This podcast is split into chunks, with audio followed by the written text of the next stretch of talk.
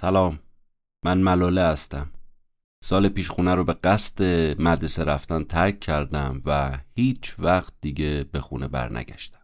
اون روز طالبان به طرف من تیراندازی کرد منو بیهوش بردن بیمارستان و از پاکستان خارج کردن. مردم میگن که این دختر دیگه هیچ وقت به وطنش بر نمیگرده ولی من به برگشتنم به وطنم ایمان قلبی دارم. الان هر روز صبح با آرزوی دیدن اتاق قدیمیم که همیشه لباسام کف اتاق پخش بود و جوایز مدرسه رو تو قفسه ها چیده بودم چشمامو باز می‌کنم. ولی یه دفعه یادم میاد دارم تو کشوری زندگی می‌کنم که از پاکستان سرزمین محبوب و مادریم و خونم تو دره سوات قرنها فاصله داره. تو این سرزمینی که الان هستم هر امکاناتی که تصور کنید دیده میشه. آب گرم و سرد از همه شیرا جاریه. برق شبانه روز برای مردم فراهمه. اینجا نیازی نیست که چراغ نفتی شما روشن کنید. حتی برای آشپزی کسی مجبور نیست بره بازار سیلندر گاز بخره. این کشور انقدر پیشرفته است که حتی غذای آماده و بسته بندی شده میشه تهیه کرد. من اینجام تو بیرمنگام انگلستان.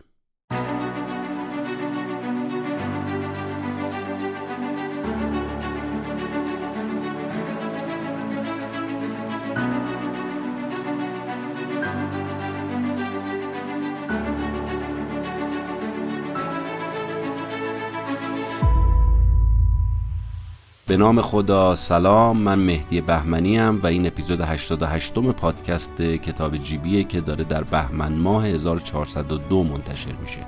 کتاب جیبی پادکستیه که من هر بار میرم سراغ یک کتابی که خودم دوست دارم و خلاصش رو اونجوری که خودم فهمیدم برای شما تعریف می‌کنم که اینجوری انگیزه ای بشه که شما همون کتاب رو بخونید. این بار رفتم سراغ کتاب آیم ملاله The Girl Who Stood Up for Education and Was Shot by the Taliban. ترجمه فارسی من ملاله هستم دختری که برای به دست آوردن حق تحصیل جنگید و هدف گلوله طالبان قرار گرفت.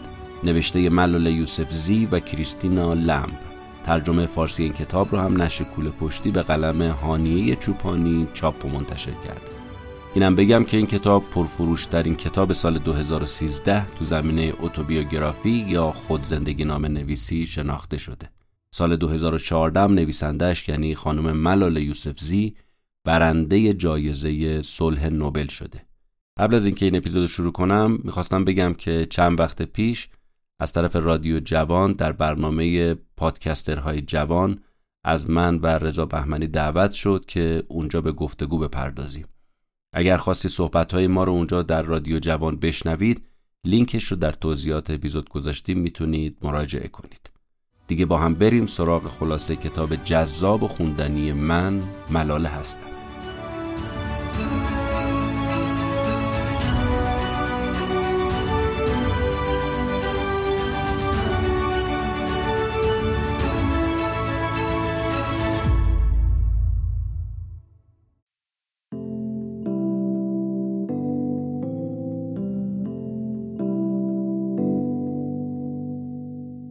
قبل از اینکه این اپیزودو شروع کنم می‌خوام بهتون یه اپلیکیشن معرفی کنم. اپلیکیشن شنوتو. شنوتو یکی از اپلیکیشن های مورد علاقه منه. با مدیریت جناب آقای مهندس مددی و یه تیم خیلی خیلی حرفه‌ای و پرکار. تو این اپلیکیشن شما به راحتی می‌تونید دسترسی داشته باشید به کلی از پادکست هایی که مورد علاقتون هست. همین الان که این اپلیکیشن جلوی من بازه بیشتر از 138 هزار پادکست رو شما می‌تونید بهش دسترسی داشته باشید. ضمنا اینم اضافه بکنم بیشتر از 5 هزار کتاب صوتی تو اپلیکیشن شنوتو در اختیار شما هست. بیشتر از 3 هزار موسیقی در اختیار شما هست که می‌تونید با گوش دادنش لذت ببرید. محبوب ترین پادکست ها رو می‌تونید مشاهده کنید وبگردی بکنید پرشنونده ترین کتاب های هفته رو گوش بدید. پس اگر اهل شنیدن پادکست و کتاب صوتی هستید یه سری به اپلیکیشن شنوتو بزنید. همچنین اگه پادکست یا کتاب صوتی ساختید می‌تونید از طریق اپلیکیشن شنوتو با بقیه به اشتراک بذارید. اپلیکیشن شنوتو پیشرو در امر رسانه.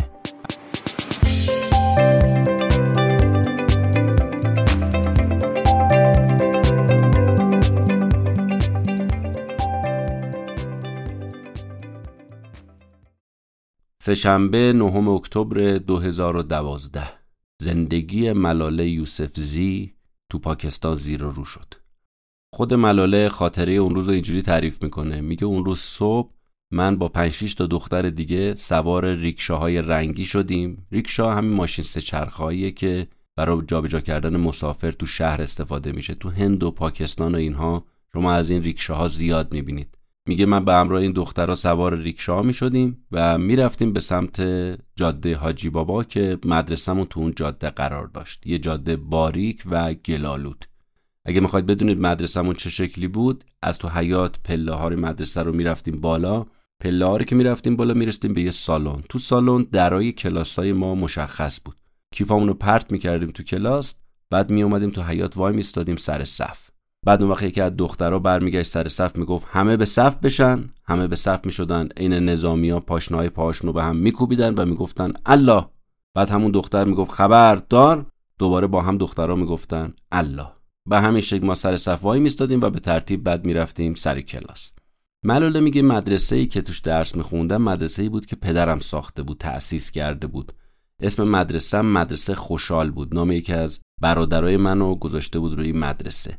میگه من هر روز شیش صبح بلند می‌شدم و به سمت مدرسه حرکت می‌کردم. کلاس چندمم کلاس نهم 15 سالمه. درسامون هم همین معادله های شیمی و دستور زبان اردو و داستان نویسی به زبان انگلیسی و خلاصی یه دانش آموز منظم مرتب و, البته درس خون که همش با دوستای دیگه تو سر شاگرد اول شدن رقابت داره. میگه خیلی از هم کلاسی ها می‌گفتن ما می‌خوایم دکتر بشیم یه سری می‌گفتن ما می‌خوایم مهندس بشیم. و البته می‌گفت من نمی‌دونم این درس خوندن ما برای کی خطر داشت جز طالبان. چون پشت دیوارای مدرسه یه عده می‌گفتن اصلا دختر برای چی باید درس بخونه؟ دختر بعد بره سر خونه زندگی بعد شوهر کنه ازدواج کنه بره. یا تا قبل از اون باید تو خونه بمونه. برای چی میاد تو جامعه؟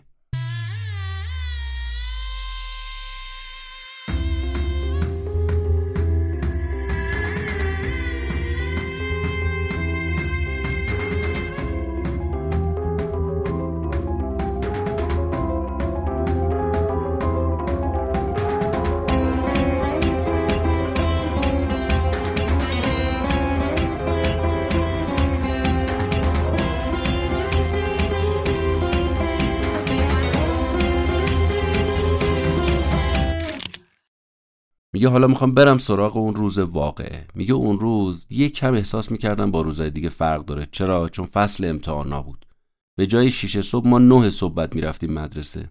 برای همین من خیلی خوشحال بودم که یه خورده دیرتر از خواب بلند میشم. دیگه خروس خون بلند نمی‌شدم. نمازم اول وقت بخوام بخونم و برم مدرسه. یه ذره بیشتر تو رخت خواب میموندم. با این حال اون روز پدرم اومد بالا سرم. برای اینکه بیدارم کنه اینجوری هم صدا می‌کرد. می‌گفت جونی بیدار شو. منو جونی صدا می‌کرد. جونی یعنی کسی که مثل جون آدم میمونه عزیزم. از خواب بیدارم می‌کرد. هی به بابا می‌گفتم بابا یه ذره دیگه یه ذره دیگه. الان بلند میشم الان بلند میشم. چشم چشم. بعد می‌رفتم زیر لحاف. پدرم می‌رفت سرکله مادرم پیدا می‌شد. پیشی پیشی پشو پشو. پیشی یعنی همون گربه. پیشی من پیشی من. به من می‌گفت پیشی. بلندم می‌کرد. بلند که می‌شدم تازه می‌فهمم عید دادی بیداد. داره ساعت نه میشه. من مدرسه نرفتم. سری بارو بندیلمو جمع می‌کردم. مدرسه تا خونم خیلی فاصله نداشت. مثلا شاید پنج دقیقه بیشتر راه نبود. اما ما عادتمون این بود که پیاده نمی‌رفتیم مدرسه برگردیم. با همین ریکشاها می‌رفتیم و با اتوبوس برمیگشتیم. چرا؟ به خاطر خطرناک بودن. خطرناک بودن جاده. مادرم میترسید به خاطر اینکه تو این مسیر قبلا یکی از دوستای پدرم رو ترور کرده بودن. می‌گفت من میترسم تو پیاده بری. بهتره که همین سواره بری سواره برگرده. من خیال جمع ترم و البته خود ملاله میگه من اتوبوس سواری رو بیشتر از پیاده روی حقیقتا دوست داشتم. چون تو اتوبوس شاد بودیم خوشحال بودیم با دوستام. بعد یه راننده باحالی هم داشتیم به نام عثمان علی که ما بهش می‌گفتیم برادر جان. این شروع می‌کرد داستانهای خندهدار برای ما تعریف می‌کرد ما رو سرگرم می‌کرد میخندون خوب و خوش بودیم دیگه.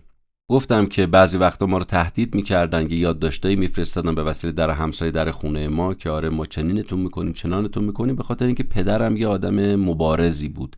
علیه طالبان خیلی سخنرانی می‌کرد از حق و حقوق مردم پاکستان صحبت می‌کرد و این روحیش به منم به عنوان دختری سرایت کرده بود.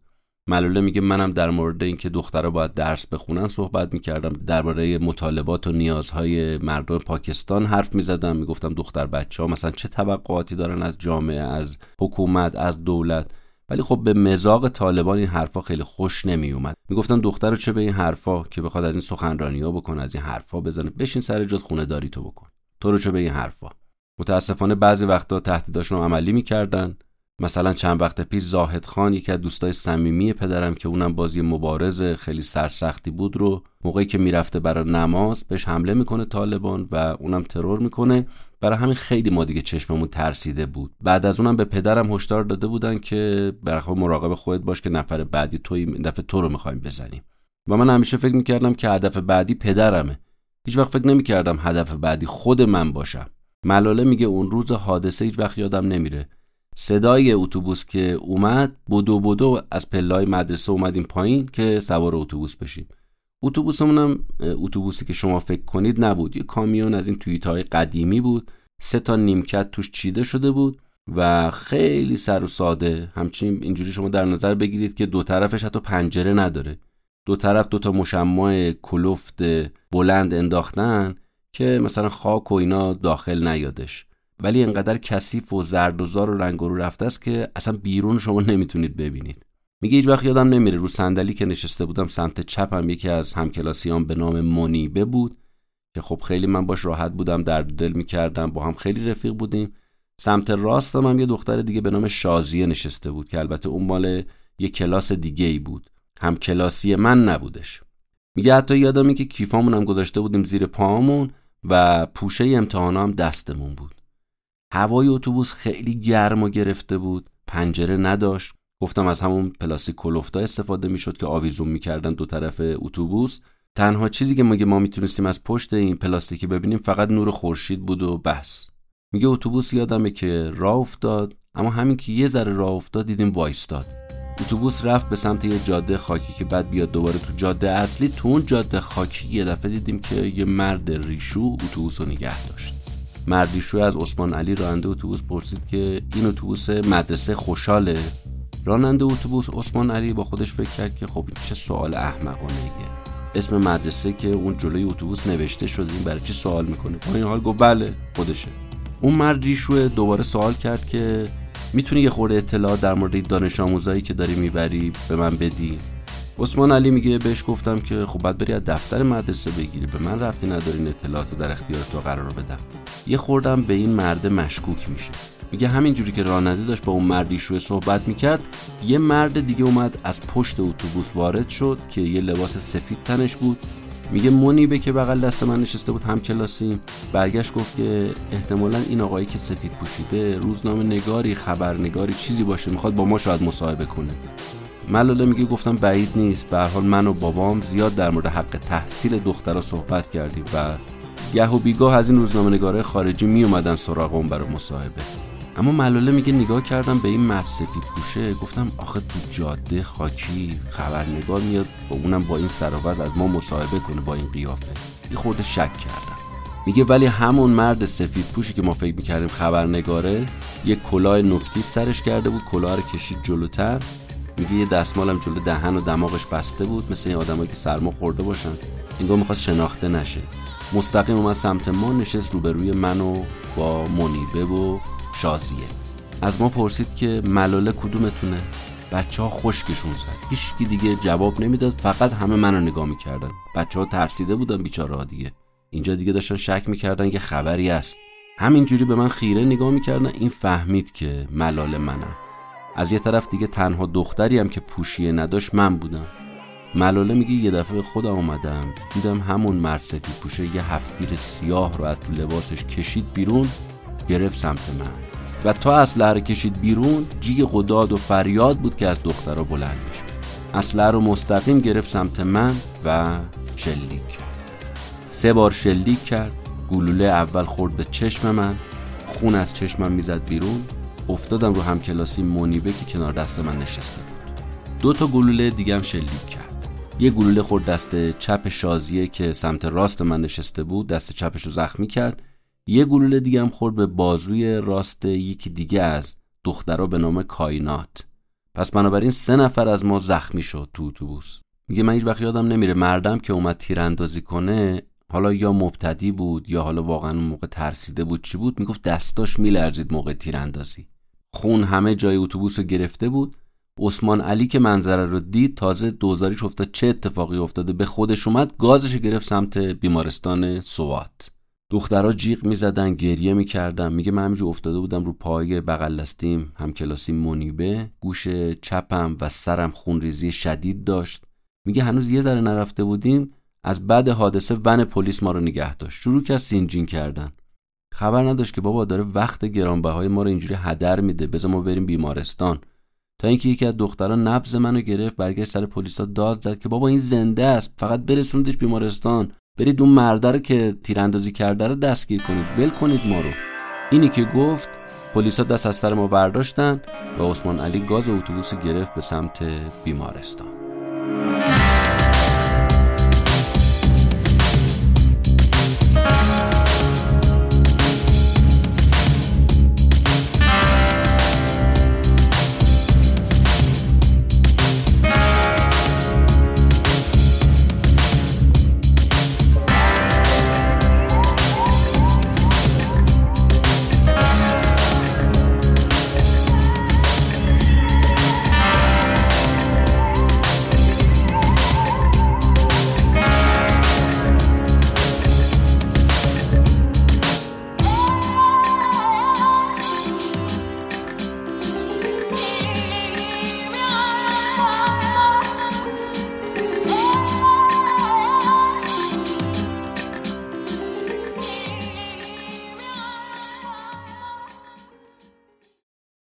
اما بشنوید از پدر و مادرم. پدرم رفته بود توی یکی از این جلسه های انجمن و مدارس سخنرانی کنه. همین که میاد سخنرانی کنه یه دفعه گوشیش زنگ می‌خوره.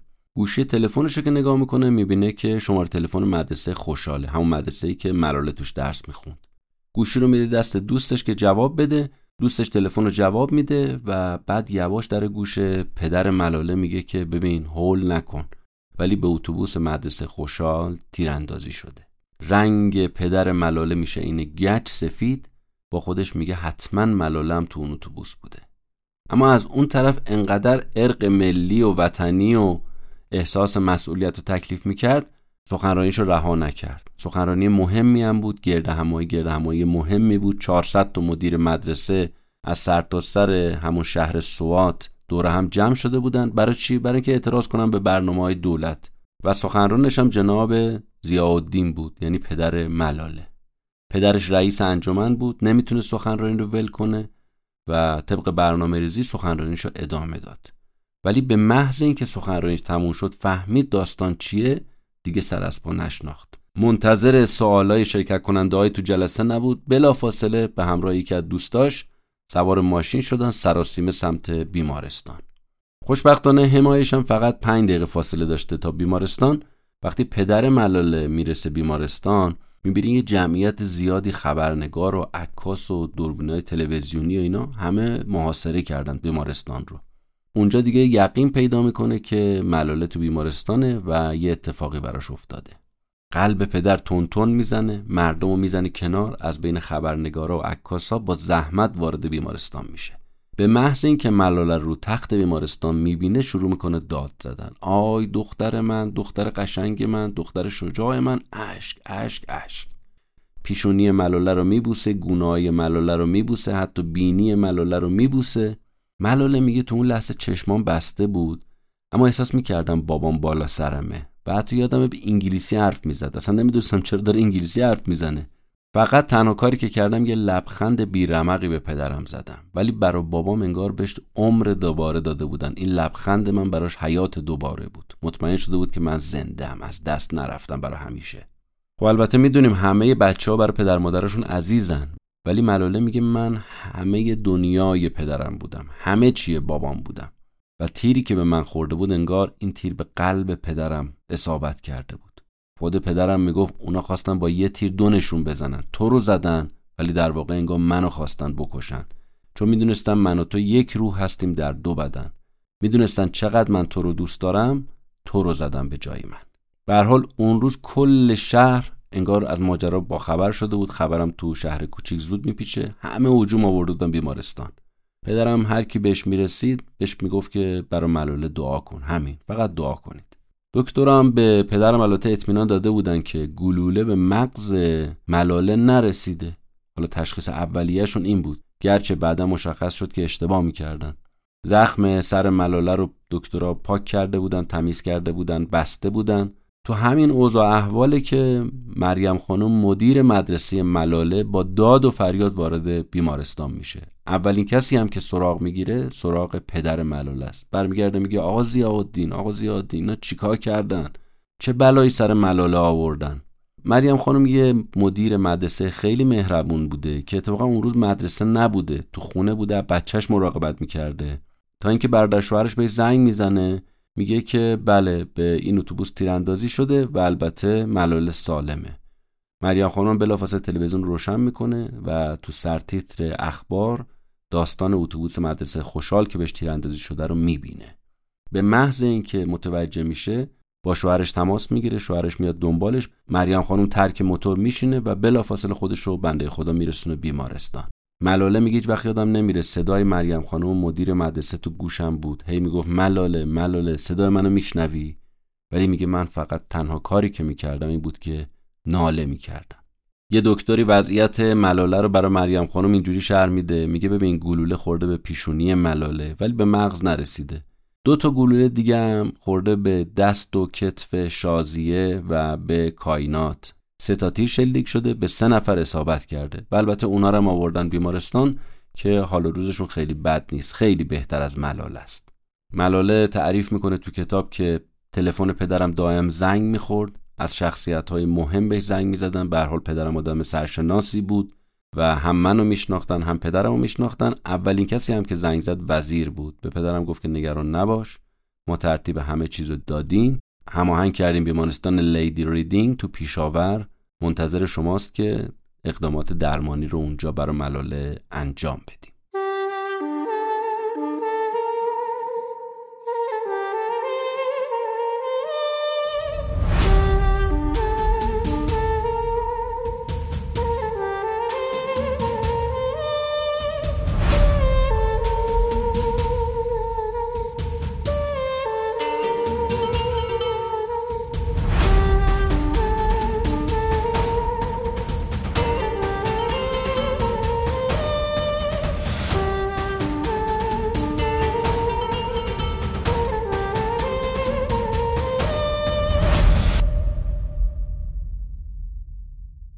تمام مسئولیت درمان ملاله رو ارتش به عهده می‌گیره.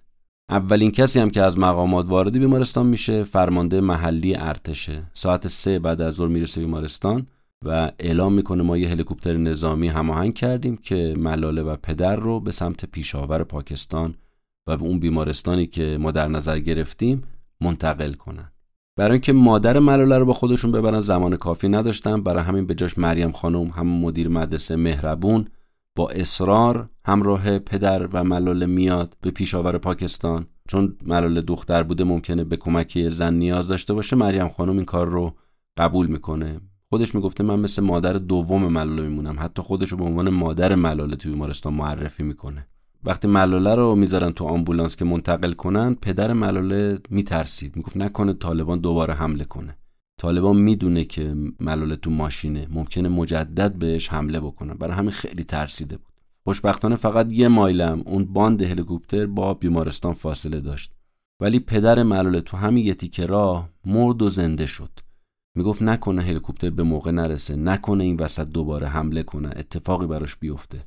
وقتی هم می‌رسن به باند هلیکوپتر هلیکوپتر هنوز نیومده. گفت آمد به سر هم از آنچه میترسیدم. اینا اونجا منتظر میمونن با ترس و لرز ولی بالاخره هلیکوپتر می‌رسه.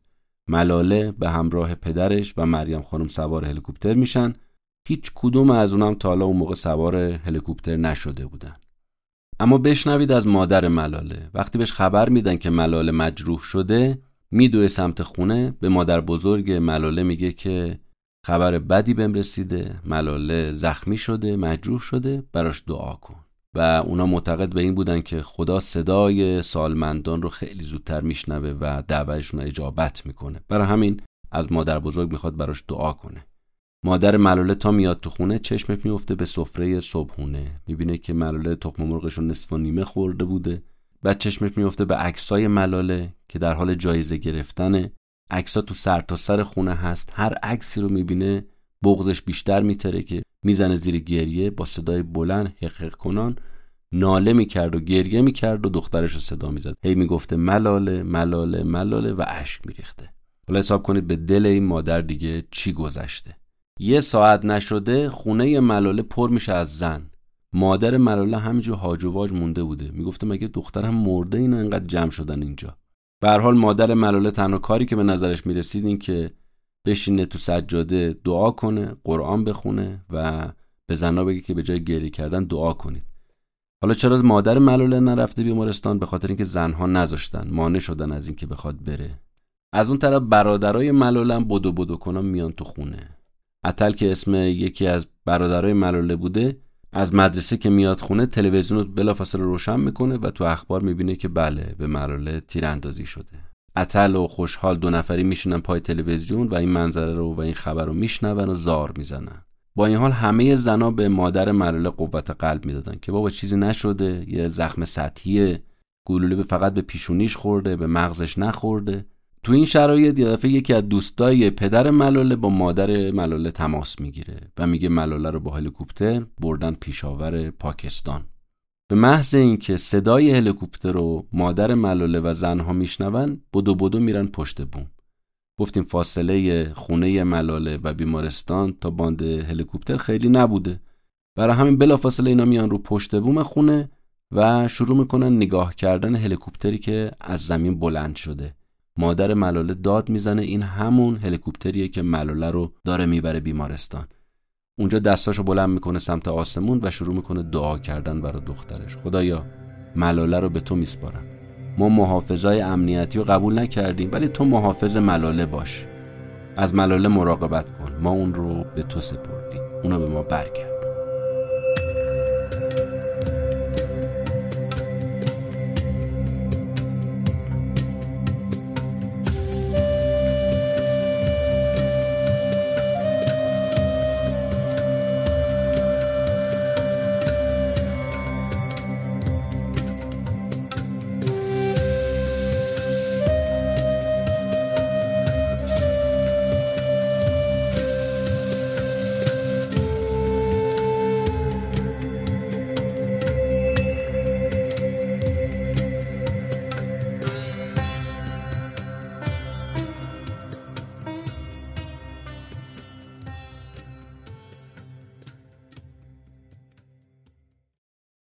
بالاخره هلیکوپتر تو پیشاور پاکستان فرود میاد. همه فکر می‌کردن که ملاله رو قرار ببرن بیمارستان لیدی ریدینگ تو پیشاور پاکستان که اتفاقا اونجا یه جراح مغز و اعصاب خیلی عالی داشت به نام دکتر ممتاز. ولی متاسفانه یا خوشبختانه بگیم این اتفاق نیفتاد. ملاله رو به جاش بردن بیمارستان نظامی. یه بیمارستان بزرگ 600 تخت خوابی آجوری که زمان حکومت انگلیسا ساخته شده. قبلا بیمارستان پر بوده از سربازا و قربونی بمبگذاری انتحاری و و آدمای ارتشی زخم دیده این چنینی. اطرافی بیمارستان البته به نوعی محافظت شده است. های بوتونی داره ایست بازرسی داره. برای اینکه بمبگذارای انتحاری نتونن وارد بیمارستان بشن و بیمارستان رو بفرستن رو هوا. از یه جهت حساب کنی بیمارستان نظامی برای ملاله جای امتر و بهتریه چون کنترل شده و حفاظت شده است. به محض اینکه وارد بیمارستان میشه منتقلش می‌کنن به بخش مراقبت های ویژه. ساعت شده پنج بعد از ظهر. ملاله رو می‌برن توی اتاق شیشه ای ملاله میگه هیچ وقت یادم نمیره کنار دستی من یه سربازی بود که تو حمله بمبگذاری تمام بدنش سوخته بود.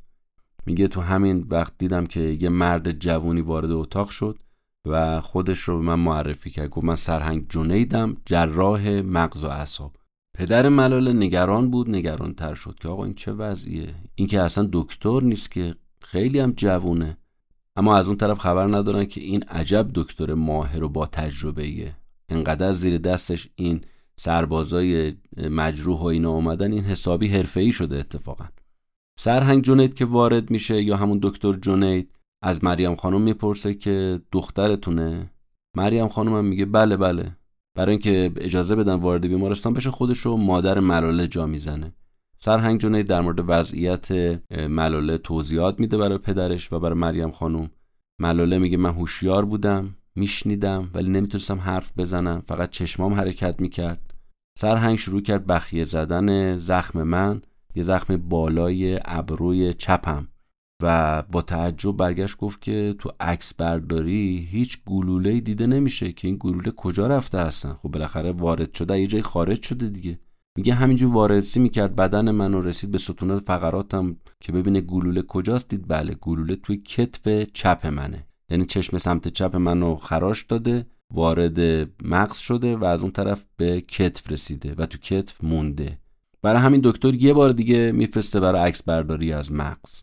این دفعه سرهنگ به پدر ملاله میگه که عکس برداری که شما تو سوات کردین چون از یه زاویه فقط انجام شده بوده چیزی رو نشون نمی‌داده. ولی الان این عکس جدیدی که ما گرفتیم نشون میده که جراحت مغز ملاله خیلی جدیه. به این سادگی ها نیست که بهتون گفتن به پدر ملاله میگه ببین زیاءالدین تصویر داره اینجوری نشون میده گلوله به مغز نزدیک شده. قشای مغز آسیب دیده. ما الان باید دعا کنیم و البته منتظر بمونیم و فعلا تو این مرحله نمی‌تونیم ملاله رو عملش بکنیم. پدر ملاله باز به هم میریزه. برمیگرده میگه آخه تو سوات برگشته بودن دکترها گفته بودن خطری نداره. الان شما میگه خطر جدیه. ما باید چیکار کنیم؟ از یه طرف شما چرا عملش نمی‌کنید؟ کلا پدر ملاله حس خوبی نسبت به این بیمارستان نظامی نداشته. حس بدش اون موقعی بیشترم میشه که یکی از دوستاش بهش زنگ می‌زنه میگه ببین دختر تو از اون بیمارستان وردار ببر اینا میکشنش. ما نمی‌خوایم که اونم مثل لیاقت علی خان شهید ملت بشه. همین باعث میشه پدر ملاله بیشتر به هم بریزه. گیج بود گیجتر میشه که من باید چیکار بکنم تو این وضعیت؟ از یه طرف تصمیمات دست ارتش از من خیلی نظرخواهی نمی‌کنن ولی از اون طرف هم نمی‌دونم باید چیکار کنم. برای همین برمیگرده به سرهنگ جنید میگه من نمی‌دونم باید چیکار کنم. اصلا نمی‌دونم چرا ما اینجاییم. قرار بود ما یه بیمارستان دیگه بریم. الان سر از اینجا در وردیم بعد برای اینکه یکم خیالش راحت بشه به سرهنگ جنید میگه اگه میشه بگی دکتر ممتازم بیاد این بیمارستان بالا سر دخترم. اما یکم که میگذره پدر می‌فهمه که نه اصلا اشتباه می‌کرده. این دکتر جوون برخلاف جوونی و ظاهرش سیزده ساله که اصلا جراح مغز و اعصاب تو ارتش پاکستانه. و دکتر برای اینکه خیال پدر رو راحت کنه برمیگرده میگه که نگران نباش. ببین من هزار تا مثل این ملاله رو درمان کردم و همشون هم خوب شدن. هیچ نگران نباش.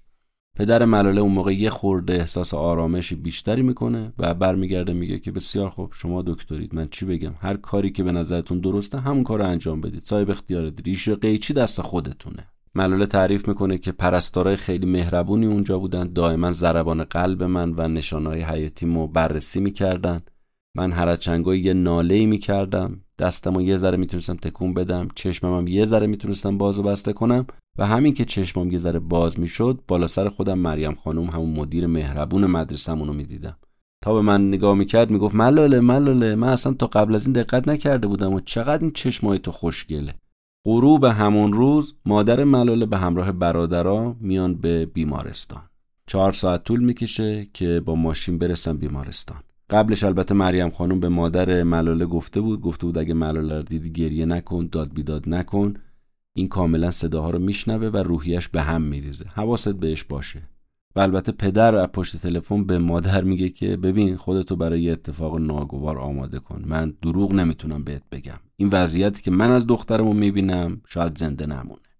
مادر که وقتی می‌رسه دیگه بی توجه به همه این توصیه ها بیمارستان می‌ذاره رو سرش. بعد برمیگرده به ملاله میگه که ببین برادرات اومدن اینجا. اونا خیلی دوست داشتن تو رو ببینن. برادرها شروع می‌کنن گریه کردن. برمیگردم میگه ماما ملاله خیلی زخمی شده خیلی خون ازش رفته. برادرها گریه می‌کنن مادر گریه می‌کنه. ولی مادر دائما این جمله رو به دخترش میگه دختر شجاع من دختر شجاع من. اینجوری می‌خواد حال دختر رو بهتر کنه بهش روحیت بده. آدمای خیلی زیادی دیگه الان تو بیمارستانن سیاستمدارا اومدن مقامات دولتی وزرای ایالتی پاکستان اومدن برای همدردی اومدن بیمارستان برای کمک اومدن بیمارستان حتی فرماندار اومده. فرماندار اتفاقا 100 هزار روپیه هم برای درمان ملاله به پدر ملاله میده.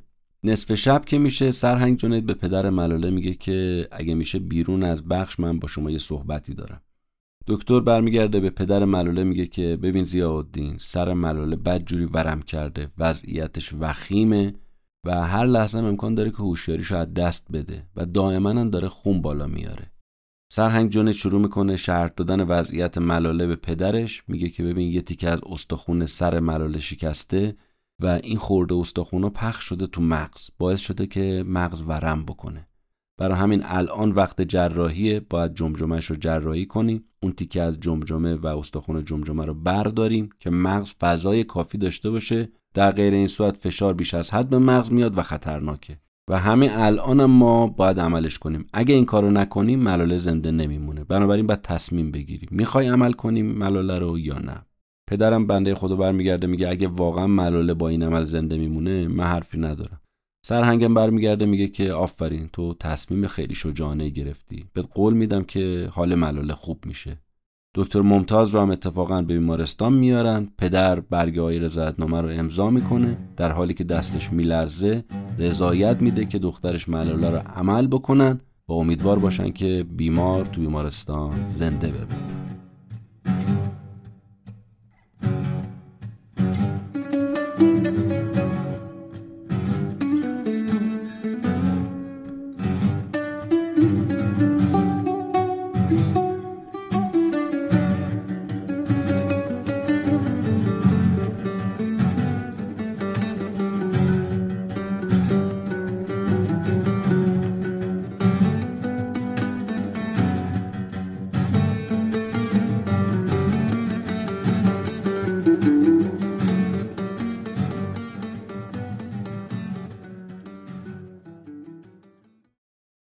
عمل ساعت یک و سی دقیقه بامداد شروع میشه. مادر و پدر ملاله بیرون اتاق منتظر نشستن که عمل ملاله چگونه انجام میشه. پدر ملاله شروع می‌کنه با خدا حرف زدن خدای ملاله رو نجات بده. من بدون ملاله نمی‌تونم زندگی کنم. بیا جون منو بگیر به اون بده. من به اندازه کافی زندگیمو کردم. مادر ملاله به خدا میگه خدای دخترم رو دوباره به من برگردون. شروع می‌کنه قرآن خوندن دعا خوندن با صدای زیبا. و دائما می‌خواد که خدا بچهش رو بهش برگردونه. مریم خانم مدیر مدرسه میگه من هیچ وقت ندیده بودم که انقدر قشنگ کسی دعا بخونه. مادر ملاله انقدر خدا رو قشنگ صدا می‌کرد که من احساس می‌کردم خدا حتما جوابش رو میده حتما مریضش رو شفا میده حتما ملالش خوب میشه. تو این عمل جراحی سرهنگ جنه ده سانتی متر از قسمت بالای جمجمه ملاله رو بر میداره برای اینکه فضای کافی برای بزرگ شدن مغز وجود داشته باشه و این تیکه جمجمه رو در شکم ملاله می‌ذاره و میدوزه. یه جراحی هم روی نای ملاله انجام میدن برای اینکه اگه یه موقع مغز متورم شد و جریان هوا مسدود شد ملاله بتونه نفس بکشه. اون لخته های خونی مغز رو از مغز بیرون میارن گلوله رو هم از کتف خارج می‌کنن. کلا جراحی حدود پنج ساعت طول می‌کشه.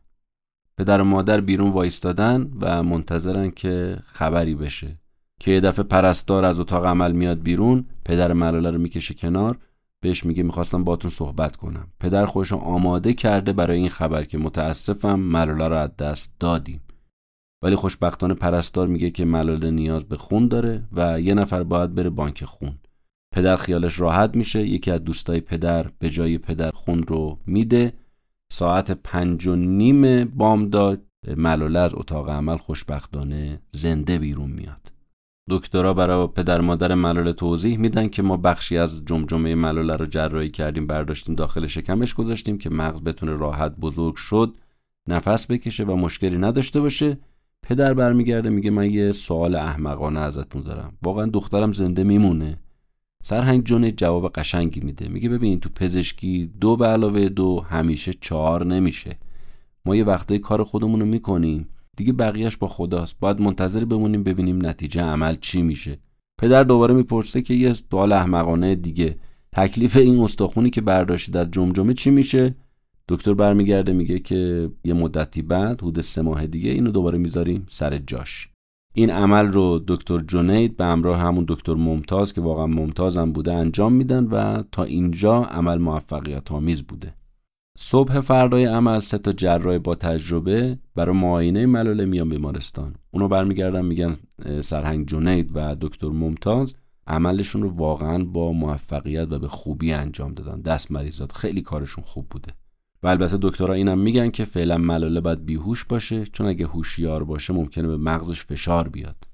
ملاله همینجوری که داشته بین مرگ و زندگی دست و پا می‌زده طالبان بیانیه ای رو صادر می‌کنه و مسئولیت تیراندازی به ملاله رو به عهده می‌گیره. اونو برمیگردن میگن که این حمله به خاطر مبارزه ملاله برای ادامه تحصیل نبوده. جناب احسان الله سخنران طالبان پاکستان گفته بوده که این حمله اول طرف ما بود. هر کسی که علیه ما صحبت بکنه به همین شکل کشته میشه. یعنی چون ملاله علیه طالبان بود ما زدیمش. بعد ادامه میده ملاله به خاطر سخنرانیاش درباره بیدینی مورد هدف قرار می‌گیره. میگه ملاله فرهنگ غربی رو بین مناطق پشتون ترویج می‌داده. طرفدار غرب بوده. علیه طالبان هم حرف می‌زده و به علاوه رئیس جمهور اوباما شده بوده بت خودش. بنابراین ما اون رو زدیم. علت تیراندازی این بوده. و البته پدر ملاله می‌دونست که منظور اینا چیه. چون ملاله سرسخت در مقابل اونها ایستاده بود.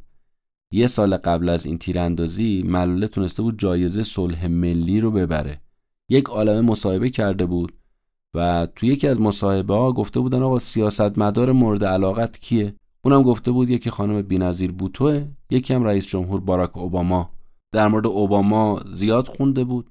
این آدم رو تحسین می‌کرد می‌گفت یه مرد جوون سیاه پوسته از یه خانواده فقیر که تونسته به آرزوهاش برسه.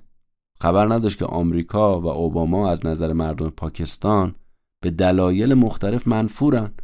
مثلا به خاطر حمله هواپیماهای بدون سرنشین به مردم به خاطر حمله های مخفیانه به مردم پاکستان آمریکا و اوباما اصلا به چه خوبی تو پاکستان نداشتن و اون اومده بود این تابو رو شکسته بود. سخنران طالبان اینم گفته بود که فضل الله فرمانده طالبان دو ماه پیش تو جلسه دستور این حمله رو به ما داده بود. اون به ما گفته بوده که هر کس طرفدار دولت پاکستان باشه باید کشته بشه. و هشداری که به مردم دادیم بود که شما به زودی می‌بینید افراد مهم دیگری رو هم ما ترور می‌کنیم و از بین می‌بریم.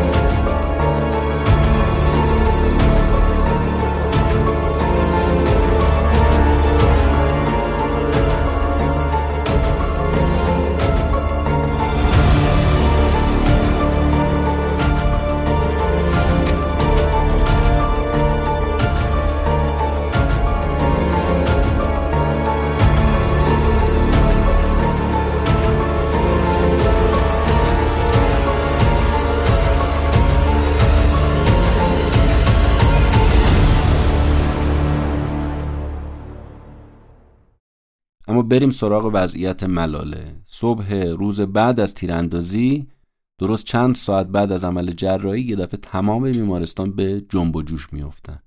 پرسنل شروع می‌کنن مرتب کردن سر و ظاهر و لباسشون و چند لحظه بعد ژنرال کیانی فرمانده ارتش پاکستان وارد بیمارستان میشه. اون به پدر ملاله میگه مردم برای شما و دخترتون دعا می‌کنن. بعد جنرال کیانی میاد سمت ملاله دستشو می‌ذاره مثل یه پدر روی سر ملاله و براش دعا می‌کنه. سرهنگ جنید یه خلاصه ای از وضعیت ملاله رو برای جنرال توضیح میده و میگه که ما عکسای سر ملاله رو برای مشورت باید بفرستیم به خارج کشور که اونجا متخصصا دربارش نظر بدن. بعد از این ملاقات هست که به طور کلی اجازه حضور هیچ کس رو کنار تخت ملاله نمیدن. به خاطر اینکه بیماری ها به سرایت نکنه و بحث امنیتی. ولی تو این مدت آدمای زیادی میان ملاقات ملاله. افتخار حسین وزیر اطلاعات ایالتی پاکستان میاد که منتقد طالبان هم بوده و اتفاقا پسرش رو طالبان ترور کرده بودن. وزیر ایالتی میاد یعنی هیدر حتی.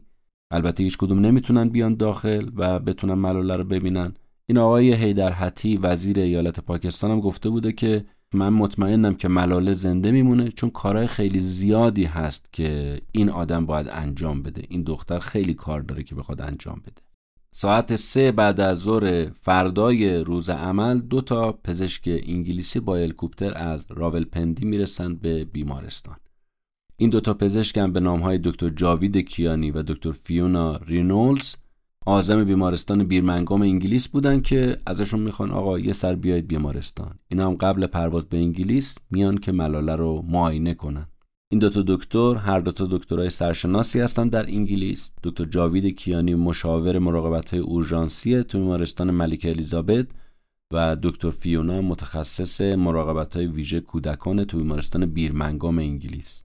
وقتی این دوتا پزشک میشنون جریان ملاله رو که در مقابل طالبان ایستاده و از حق تحصیل دختر رو دفاع کرده و بهش تیراندازی شده میگن ما با افتخار اومدیم برای کمک به ملاله. پروازشون رو کنسل می‌کنن میان بیمارستان.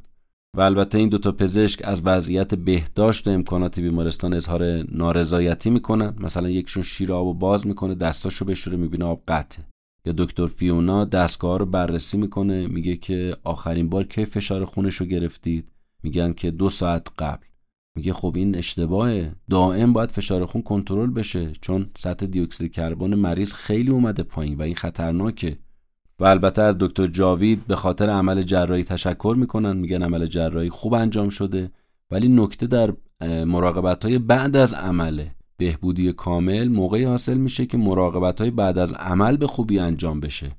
مثلا یکی از اون مراقبت ها اینه که سطح تنفس بیمار دائما کنترل و نظارت بشه. بعد از معاینه ملاله توسط این دوتا دکتر انگلیسی اینا بیمارستان رو ترک می‌کنن. وزیری کشور آقای رحمان ملک یکی از کسایی که میاد بیمارستان و البته اجازه ورود پیدا نمی‌کنه این آدم همراه خودش گذرنامه ملاله رو آورده بوده. پدر ازش تشکر می‌کنه. همون شب وقتی پدر میره به خوابگاه ارتش که گذرنامه رو بده به مادر ملاله گذرنامه رو که از جیبش در میاره به مادر ملاله بده میگه این گذرنامه ملاله است. ولی نمی‌دونم برای اینکه از کشور خارج بشه و یا اینکه بره به بهشت بعد می‌زنه زیر گریه. ظهر سهشنبه به ملاله تیراندازی میشه. الان صبح پنجشنبه است. پدر و مادر ناامید. در حدی که خودشونو برای مراسم خاکسپاری ملاله دارن آماده می‌کنن. ملاله خودش میگه من بیهوش بودم. نشانه های حیاتیم بدتر شده بود. صورت و بدنم ورم کرده بود کلیه ها و شش هام نزدیک بود از کار بیفته. وقتی هم سرهنگ جنید برای معاینه اومد پدر ازش می‌پرسه که زنده میمونه؟ دکتر برمیگرده میگه که شما به خدا ایمان دارید. پدر ملاله میگه که بله البته جناب سرهنگ. سرهنگ میگه که پس به خدا متوسل بشید چون خدا جواب بنده رو میده. متاسفانه کارکنان بیمارستان هیچ کدوم از اون کارهایی که دکتر فیونا بهشون توصیه کرده بود همون دکتر انگلیسی رو انجام ندادن. وضعیت ملاله به خاطر همین شب که شد بدتر شد عفونتش شروع شد. جوری که دکترها می‌گفتن دیگه خون ملاله لخته نمیشه فشار خون اومده پایین اسید خون زیاد شده ادرار دفع نمی‌کنه کلیه ها داره کار میفته اون دو تا دکتر انگلیسی که داشتن می‌رفتن بیرمنگام حتی چمجوناشون هم تو فرودگاه گذاشته بودن که این خبر بدحالی ملاله رو که میشنون بند خدا منصرف میشن از رفتن به انگلیس و برمیگردن دوباره بیمارستان. به محض اینکه اینا می‌رسن بیمارستان به پدر ملاله میگن که ما بلافاصله باید ملاله رو منتقل کنیم به بیمارستان نظامی راولپندی. اونجا بخش مراقبت های ویژش خیلی مجهزه. اینجا دیگه کاری از دستشون بر نمیاد. امکانات و تجهیزات به اندازه نیست که ما بتونیم ملاله رو زنده نگه داریم. پدر ازش می‌پرسه که امید هست؟ دکتر میگه که اگه امید نبود که اصلا من اینجا نبودم که. همین باعث میشه یه نور و امیدی در دل پدر سوسو بزنه. پدر این جوابو میشنوه و دیگه جلو گریهاش رو نمی‌تونه بگیره. اما وضعیت اون دوتا دختر مدرسه دیگه که اونا هم تیر خورده بودن خوب بود و اونها رو مرخص می‌کنن و میرن. ملاله رو به همراه آمبولانس و موتور سوارایی که اسکورت کرده بودن اونها رو می‌برن به سمت فرودگاه با هلیکوپتر اونها رو منتقل می‌کنن به راولپندی. یک ساعت و 15 دقیقه طول می‌کشه که هلیکوپتر می‌رسه به راولپندی. دکتر فیونا همون دکتر انگلیسیه برمیگرده میگه که من درباره ملاله تو گوگل search کردم و متوجه شدم این آدم یه آدم خاصیه. پیش خودم گفتم ببین هر اتفاقی برای این ملاله بیفته من خودم رو بعدا سرزنش می‌کنم. و اگه زنده نمونه من متهم میشم به قتل مادر ترزای پاکستان. پس بنابراین من هر کاری از دستم بر بیاد باید برای این دختر انجام بدم.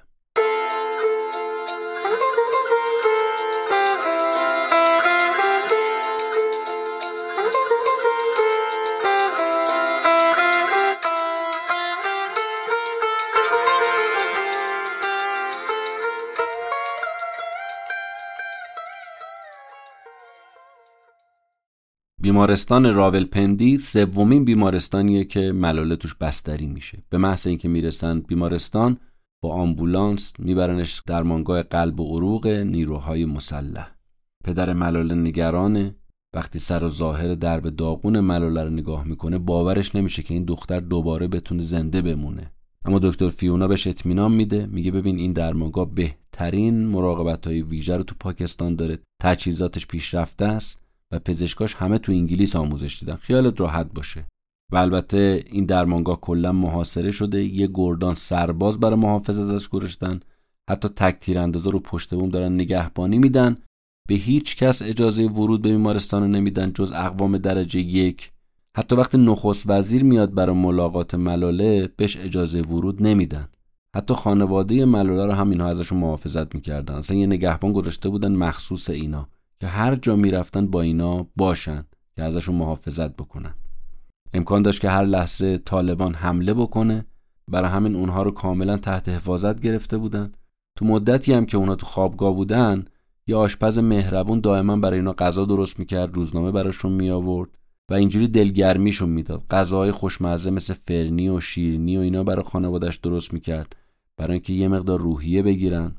تو این روزنامه که این پرستار می آورد برای اولین بار پدر ملاله واکنش های بین المللی رو نسبت به حمله به ملاله می‌خونه. میگه احساس می‌کردم کل دنیا از طالبان عصبانیه. حتی بانکیمون دبیر کل وقت سازمان ملل تیراندازی به ملاله رو یه عمل زشت و نفرت انگیز خطاب می‌کنه. رئیس جمهور اوباما هم درباره این تیراندازی میگه انزجار آمیز بود نفرت انگیز بود و فجی اما ملاله تو کتاب میگه که بعضی واکنشات تو پاکستان برخلاف اینا بود. منفی بود نسبت به من. من همه جا به عنوان نماد صلح توصیف شده بودم تو عرصه بین الملل وقت بعضی از این وبلاگ نویسان نوشته بودن که اصلا واقعا به این دختر تیراندازی شده. این ساختگی بوده. اینا می‌خواستن پناهندگی بگیرن. می‌خواستن از کشور خارج بشن. اینا به خاطر اینکه مشهور بشن اینو درست کردن. اصلا واقعیت نداره. از این جور صحبت ها که البته ملاله میگه من گوشم اصلا به این حرفا بدهکار نبود. مثلا یه دکتر راحل قاضی بود که این عضو حزب جماعت اسلامی بود. این کاملا علیه ملاله بود. میگه اصلا ملاله دست نشونده آمریکاست. اومده بود یه عکس از ملاله رو مستمسک قرار داده بود. ملاله یه عکسی رو کنار سفیر آمریکا آقای ریچارد هولبروک انداخته بود. میگو ببینید این مدرک ارتباط ملاله با مامورای نظامی آمریکا. اصلا شاید این مامور CIA باشه. ولی ملاله میگه اصلا این حرفا برای مهم نبود. بگذاریم. پیشنهاد کمک از سراسر دنیا برای درمان ملاله اینجا می‌رسید. مثلا بیمارستان جان هاپکینز آمریکا پیشنهاد درمان رایگان داده بود. چند تا آمریکایی معروف مثل سناتور جان کری که خیلی هم ثروتمنده و بارها اومده بود پاکستان پیشنهاد کمک داده بود. یا یکی از نمایندهای مجلس آمریکا که خودش هم زخم خورده ترور بود و اتفاقا توی ایالت آریزونا بهش تیراندازی کرده بودن و مجروح شده بود پیشنهاد کمک داده بود. از کشورهایی مثل آلمان، سنگاپور، امارات، انگلیس پیشنهاد کمک داده بودن. و البته اونجا هم دیگه تصمیم گیرنده ارتش بود. دیگه با پدر مادر کاری نداشتن. دیگه قضیه ملی شده بود. جنرال کیانی از دکتر جاوید می‌پرسه که ما لازمه به خارج کشور منتقل کنیم ملاله رو؟ و دکتر جاوید میگه که ما 6 ساعت با جنرال کیانی بحث و گفتگو کردیم. جنرال کیانی به من داشت می‌گفت که ببین دیگه الان بحث خیلی پیچیده شده. ما الان باید بدونیم پیامدهای سیاسی مرگ ملاله چیه و چقدر می‌تونه مرگ ملاله به حیثیت کشور ما لطمه بزنه. بنابراین باید تمام تلاشمون رو بکنیم. استدلالای مختلفی میارن. همه دکترها که آقا ملاله باید از کشور خارج بشه بره یه بیمارستان خیلی خوب مجهز در خارج کشور. پیشنهادهای مختلفی مطرح میشه برای اینکه برن یه بیمارستانی که تجهیزات پیشرفته توان بخشی داشته باشه. گفتیم این مراقبت های بعد از عمل خیلی مهم بوده. باید یه بیمارستانی باشه که تجهیزات توانبخشی حرفه‌ای داشته باشه که بتونه رو دست و پا و بازوی ملاله کار کنه که بتونه اینا رو تکون بده. اگه مشکل گفتاری داشت ممکن بود زبونش دچار لکنت بشه اینو برطرف کنه. خب این هر جایی امکان پذیر نیست. بنابراین توصیه کلی و اکیدشون این بود که آقا خلاصه کلام اگر می‌خواید نتیجه درمان بی نقص باشه ملاله رو ببرید خارج از کشور. جنرال کیانی با این انتقال کاملا موافقت می‌کنه. فقط میگه آمریکا نه به خاطر اینکه روابط ما با آمریکا خوب نیست. دکتر جاوید همون کسی که عمل کرده ملاله رو چند تا پیشنهاد میده. اما ژنرال کیانی میگه به دکتر جاوید میگه که چرا بیمارستان خودت نبریمش؟ همون بیمارستان ملکه الیزابت تو بیرمنگام انگلیس. اتفاقا دکتر جاوید موافقت می‌کنه. با رئیس بیمارستانم صحبت می‌کنه و موافقت اونها رو می‌گیره. قرار میشه منتقلش کنن به بیمارستان ملکه الیزابت توی بیرمنگام انگلیس. دکتر جاوید پیشنهاد میده که از نیروی هوایی سلطنتی انگلیس کمک بگیریم برای انتقال ملاله. چون چند بار اتفاقا دولت انگلیس پیشنهاد داده بود برای کمک اما ژنرال کیانی مخالفت می‌کنه. میگه که من نمی‌خوام پاییش ارتش خارجی وارد این برنامه بشه.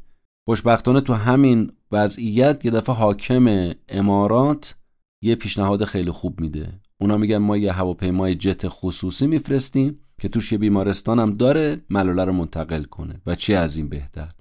قرار میشه روز دوشنبه 15 اکتبر برای اولین بار تو زندگی ملاله ملاله از خاک پاکستان خارج بشه. پدر مادرش فکر می‌کردن خب طبق معمول هر جا اون بره اینا باشون هستن دیگه. ولی خبر ندارن که گذرنامه مادر و برادرای ملاله به مشکل خورده. لذا روز قبلش به پدر اطلاع میدن که بله ما فردا صبح ملاله رو به انگلیس منتقل می‌کنیم. فقط پدر می‌تونه بره مادر و برادرها نمی‌تونن چون گذرنامهشون به مشکل خورده. پدرم همه چی رو با مادر در میون می‌ذاره و در نهایت پدر اعلام می‌کنه که من نمی‌تونم خانوادم رو تو پاکستان ول کنم و همراه ملاله به انگلیس بیام. اینجا یه مشکل بزرگی پیش میاد. خب این دختر بچه پس با کی می‌خواد بره؟ مادر که گذرنامهش مشکل خورده پدرم که میگه می‌خوام از خانوادم محافظت کنم. اینجا ملاله خودش میمونه و خودش تنهای تنها. در نهایت سرهنگ جنید دکتر جاوی دکتر فیونا اینا با پدر ملاله صحبت می‌کنن که متقاعدش کنن ولی پدر تصمیمشو گرفته. برمیگرده به دکتر جاوید پدر میگه که ببین دخترم تو انگلیس تو امنیته. کشور کشور امنیه و شما هم هستید. ولی اینجا من زن و بچه‌مو پیش کی بذارم؟ اونا تو معرض خطرن ممکنه طالبان سراغشون بیاد. ولی اونجا کسی هست که از دخترم محافظت کنه. پسرام من به اندازه دخترام برای من با ارزشم بالاخره من پدر اونا هم هستم بعد حواسم به اونا هم باشه. دکتر جاوید بعدش دوباره خصوصی با پدر صحبت می‌کنه که مطمئن بشه تنها دلیل همینه یعنی امنیت خانواده و کسی تحت فشارش نذاشته و بعد از اینکه مطمئن میشه پدر تصمیمشو گرفته بهش حق میده. میگه باشه. دستشو می‌ذاره رو شونه پدر ملاله و بهش اطمینان میده که ملاله کاملا تو امنیت ما حواسمون بهش هست. پدر ملاله یه جمله به دکتر جاوید میگه. میگه به نظر شما این معجزه نیست وقتی به ملاله تیراندازی شد شما اونجا بودین؟ دکتر جاوید میگه که به نظر من و به اعتقاد من خدا اول راه حل رو میفرسته و بعد مشکل رو میفرسته و البته ماها وسیله این فقط. پدر رضایتنامه انتقال دختر به خارج کشور امضا می‌کنه. دکتر فیونا به عنوان سرپرست ملاله عازم سفر به انگلیس میشن. پدر گذرنامه رو به دختر میده اشک از چشمان پدر جاریه. به دکتر فیونا میگه اونو به شما میسپارم خواهش می‌کنم از دخترم مراقبت کنید. مادر هم با ملاله خداحافظی می‌کنه و اون رو به خدا میسپارن. حدود ساعت یازده شب خانواده ملاله برای آخرین بار اون رو تو پاکستان می‌بینن. ملاله نمی‌تونه صحبت کنه چشماش بسته است. مادر گریه می‌کنه پدر گریه می‌کنه. ملاله از وضعیت خودش تو لحظه های قبل از انتقالم میگه میگه ورم سرم خیلی کمتر شده بود اوضاع خونم کمی بهتر شده بود. ملاله رو ساعت پنج بامداد روز دوشنبه 15 اکتبر تحت حفاظت ارتش می‌برن به فرودگاه به خاطر امنیت بیشتر جاده رو بستن تک تیراندازا رو پشت بوم ساختمونا گذاشتن هواپیمای اماراتی منتظره. داخل هواپیما خیلی شیکه. تو هواپیما یه تخت دو نفر است 16 تا صندلی درجه یک یه بیمارستان کوچیک سیاره. کارکنان بیمارستان بیشتر اروپایی و یه پزشک آلمانی هم هست. ملاله میگه به خودم می‌گفتم کاش بیهوش نبودم. می‌تونستم اون منظره هواپیما رو ببینم و لذت ببرم. حالا یه دفعه که قسمت شده کشور خارج بشیم باید با این وضعیت باشه. هواپیما به سمت انگلیس بلند میشه و پرواز می‌کنه. و بعد از ظهر همون روز تو بیرمنگام انگلیس فرود میاد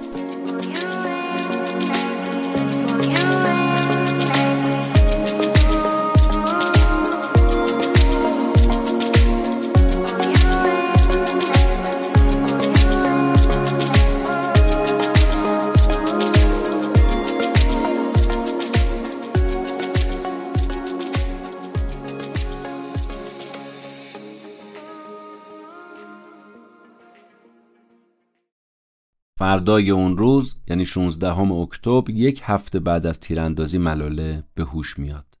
خودش میگه اولین فکری که بعد از به هوش اومدن به ذهنم رسید این بود. خدا رو شکر زنده میگه نمی‌دونستم کجام ولی کاملا معلوم بود که تو سرزمین خودم نیستم. پرستارا و دکترا به زبان انگلیسی با هم حرف می‌زدن. من خیلی سخت می‌تونستم حرف بزنم به خاطر اینکه یه لوله تو گردنم گذاشته بودن. و نمی‌تونستم راحت صحبت کنم. چشمام همه چی رو تار می‌دید دوتا می‌دید و هر جور سوالی شما بگید تو ذهن من میومد که من کجام کی من آورده اینجا پدر مادرم کجان پدرم اصلا زنده است نیست. چون گفتیم این مدت در این چند روز کاملا ملاله حالت بیهوشی داشت و بعضی وقتا به هوش میومد بین این حالت به هوش اومدن از هوش رفتن در نوسان بود. وقتی تو بیمارستان ملاله به هوش میاد دکتر جاوید کنارشه. یه پرستار مهربونم که زبون اردو بلد بوده دست ملاله رو می‌گیره به سلام می‌کنه. به زبون اردو شروع می‌کنه براش دعا خوندن آیه آیه قرآن خوندن. به ملاله میگه اسم من ریحانه است. صدای قشنگ و رسایی داره. روون دعا و قرآن می‌خونه. ملاله میگه انگار داشت لالایی برا من میخون جوری که اصلا با لحن صداش یه دفعه من خوابم برد. روز بعد دوباره که ملاله به هوش میاد متوجه میشه که توی اتاق سبز رنگ عجیبه. هیچ پنجره ای نداره نور خیلی زیادی تو اتاق هست. اینجا بخش مراقبت های ویژه بیمارستان ملکه الیزابته. همه چی تو بیمارستان ترتمیز و مرتبه. پرستار میگه تو تو بیرمنگام هستی. ملاله میگه نمی‌دونستم کجای دنیاست. بعد نقشه رو آورد به من نشون داد. گفت ببین اینجا بیرمنگامه. و ملاله میگه اون لحظه باور کنید من نمی‌دونستم دقیقا چه اتفاقی افتاده. یعنی روی حافظه من این تیراندازی تأثیر گذاشته بود. سردردم خیلی شدید بود. حتی با مسکنم آرون نمی‌گرفت. گوش چپم خونریزی داشت. احساس می‌کردم اصلا این طرف چپ صورتم که تیر خورده بود اصلا درست کار نمی‌کنه. هر وقت به پرستارا نگاه می‌کردم طولانی مدت چشم چپم ازش آب میومد گوش چپم اصلا نمیشنید. فک و دهنم درست کار نمی‌کرد. همش با ایما و اشاره صحبت می‌کردم. یه خانم دکتری بود خیلی مهربون. این اومد کنار من و یه خرس عروسکی سفید به من هدیه داد. ملاله میگه اسم عروسکی که به من داد رو گذاشتم لیلا. به علاوه یه دفتر صورتی بهم داد که هر چی می‌خوام توش یادداشت کنم. درخواستامو توش بنویسم. میگه من اونجا دو تا سوال نوشتم. سوال اول این که چرا پدرم کنارم نیست و دومی که پدرم پول نداره. کی می‌خواد پول درمان منو بده؟ اون خانومم با محبت اون دفتر نوشت. پدرت پاکستانه سالم زنده است مشکلی نداره و جواب سوال دوم که نگران هزینه ها نباش. ملاله میگه تو اون لحظات تو بیمارستان تو اون دیار غربت تنها کسی که به من تسلا می‌داد ریحانه بود. دعاهای آرامش بخش می‌خوند و منم لبامو تکون می‌دادم و بعد از هر دعا می‌گفتم آمین. خوشبختانه دکتر جاوید با گوشی تلفن خودش به پدرم زنگ زد. گفت می‌خوای با پدر مادرت صحبت کنی؟ گفتم آره. ملاله میگه خیلی هیجان داشتم. دکتر گفت فقط گریه نکن. گوشی رو میدم بهت صحبت کن فقط قوی باش. شماره رو گرفت. ملاله شروع کرد به صحبت کردن. پدر زد زیر گریه. ولی از اون طرف میده دختر نمی‌تونه درست صحبت کنه. به خاطر همون لوله که تو گردنش هست. پدر به ملاله قول داد که من زود زود میام پیشت خوب استراحت کن تا دو روز دیگه من اونجا. تماس کوتاه بود که ملاله خسته نشه. پدر مادر ملاله پشت تلفن براش دعا کردن. اما درباره اون زاربی که به ملاله تیراندازی کرده بود سرلشکر غلام قنبر فرمانده عملیات های نظامی سوات به پدر ملاله میگه که خیلی خوشحالیم که دخترمون نجات پیدا کرده. کلمه دخترمون به کار می‌بره. یعنی این دختر الان دیگه به کل کشور تعلق داره. به پدر ملاله میگه که اونا خونه به خونه دارن دنبال زارب میگردن تو مرزها نگهبان گذاشتن که زارب رو دستگیر کنن. اینم به پدر ملاله میگه که ما می‌دونیم کی بوده که طرف تیراندازی کرده. یکی از اعضای گروه طالبان بوده یه گروه 22 نفره. همین گروه بودن که به زاهد خان دوست پدر ملاله تیراندازی کردن دو ماه پیش. اما حال روز ملاله تو بیمارستان اینجوریه که خودش تعریف می‌کنه میگه دفترچه صورتی داشتم توش مینوشتم هر چی که می‌خواستم همونی که هدیه گرفته بودم. یه بار نوشتم آینه. می‌خواستم سر و وضعمو ببینم تو آینه. پرستار یه آینه کوچیک سفید برام آورد که هنوزم دارمش. وقتی خودم رو تو آینه اولین بار دیدم وحشت کردم. اون موهای بلندم کلا از بین رفته بود. سمت چپ سرم یه تار موام نداشت. همه رو پزشکای پاکستان تراشیده بودن. صورتم شکل طبیعیش رو دیگه نداشت. یه اثر زخم رو چشم چپم بود. براشون نوشتم چه اتفاقی برام افتاده. و ضمنا این چراغارم خاموش کنید. نورش باعث میشه سردردم بیشتر بشه. دکتر فیونا برام توضیح داد که یه اتفاق بد برات افتاده. به تیراندازی شده. موقعی که با اتوبوس از مدرسه می اومدی خونه به تیراندازی شده. دو نفر از دوستاتان به همراه تو تو اتوبوس تیر خوردن. گلوله از چشم چپت وارد شده 18 اینچ تا کتف چپتو سوراخ کرده.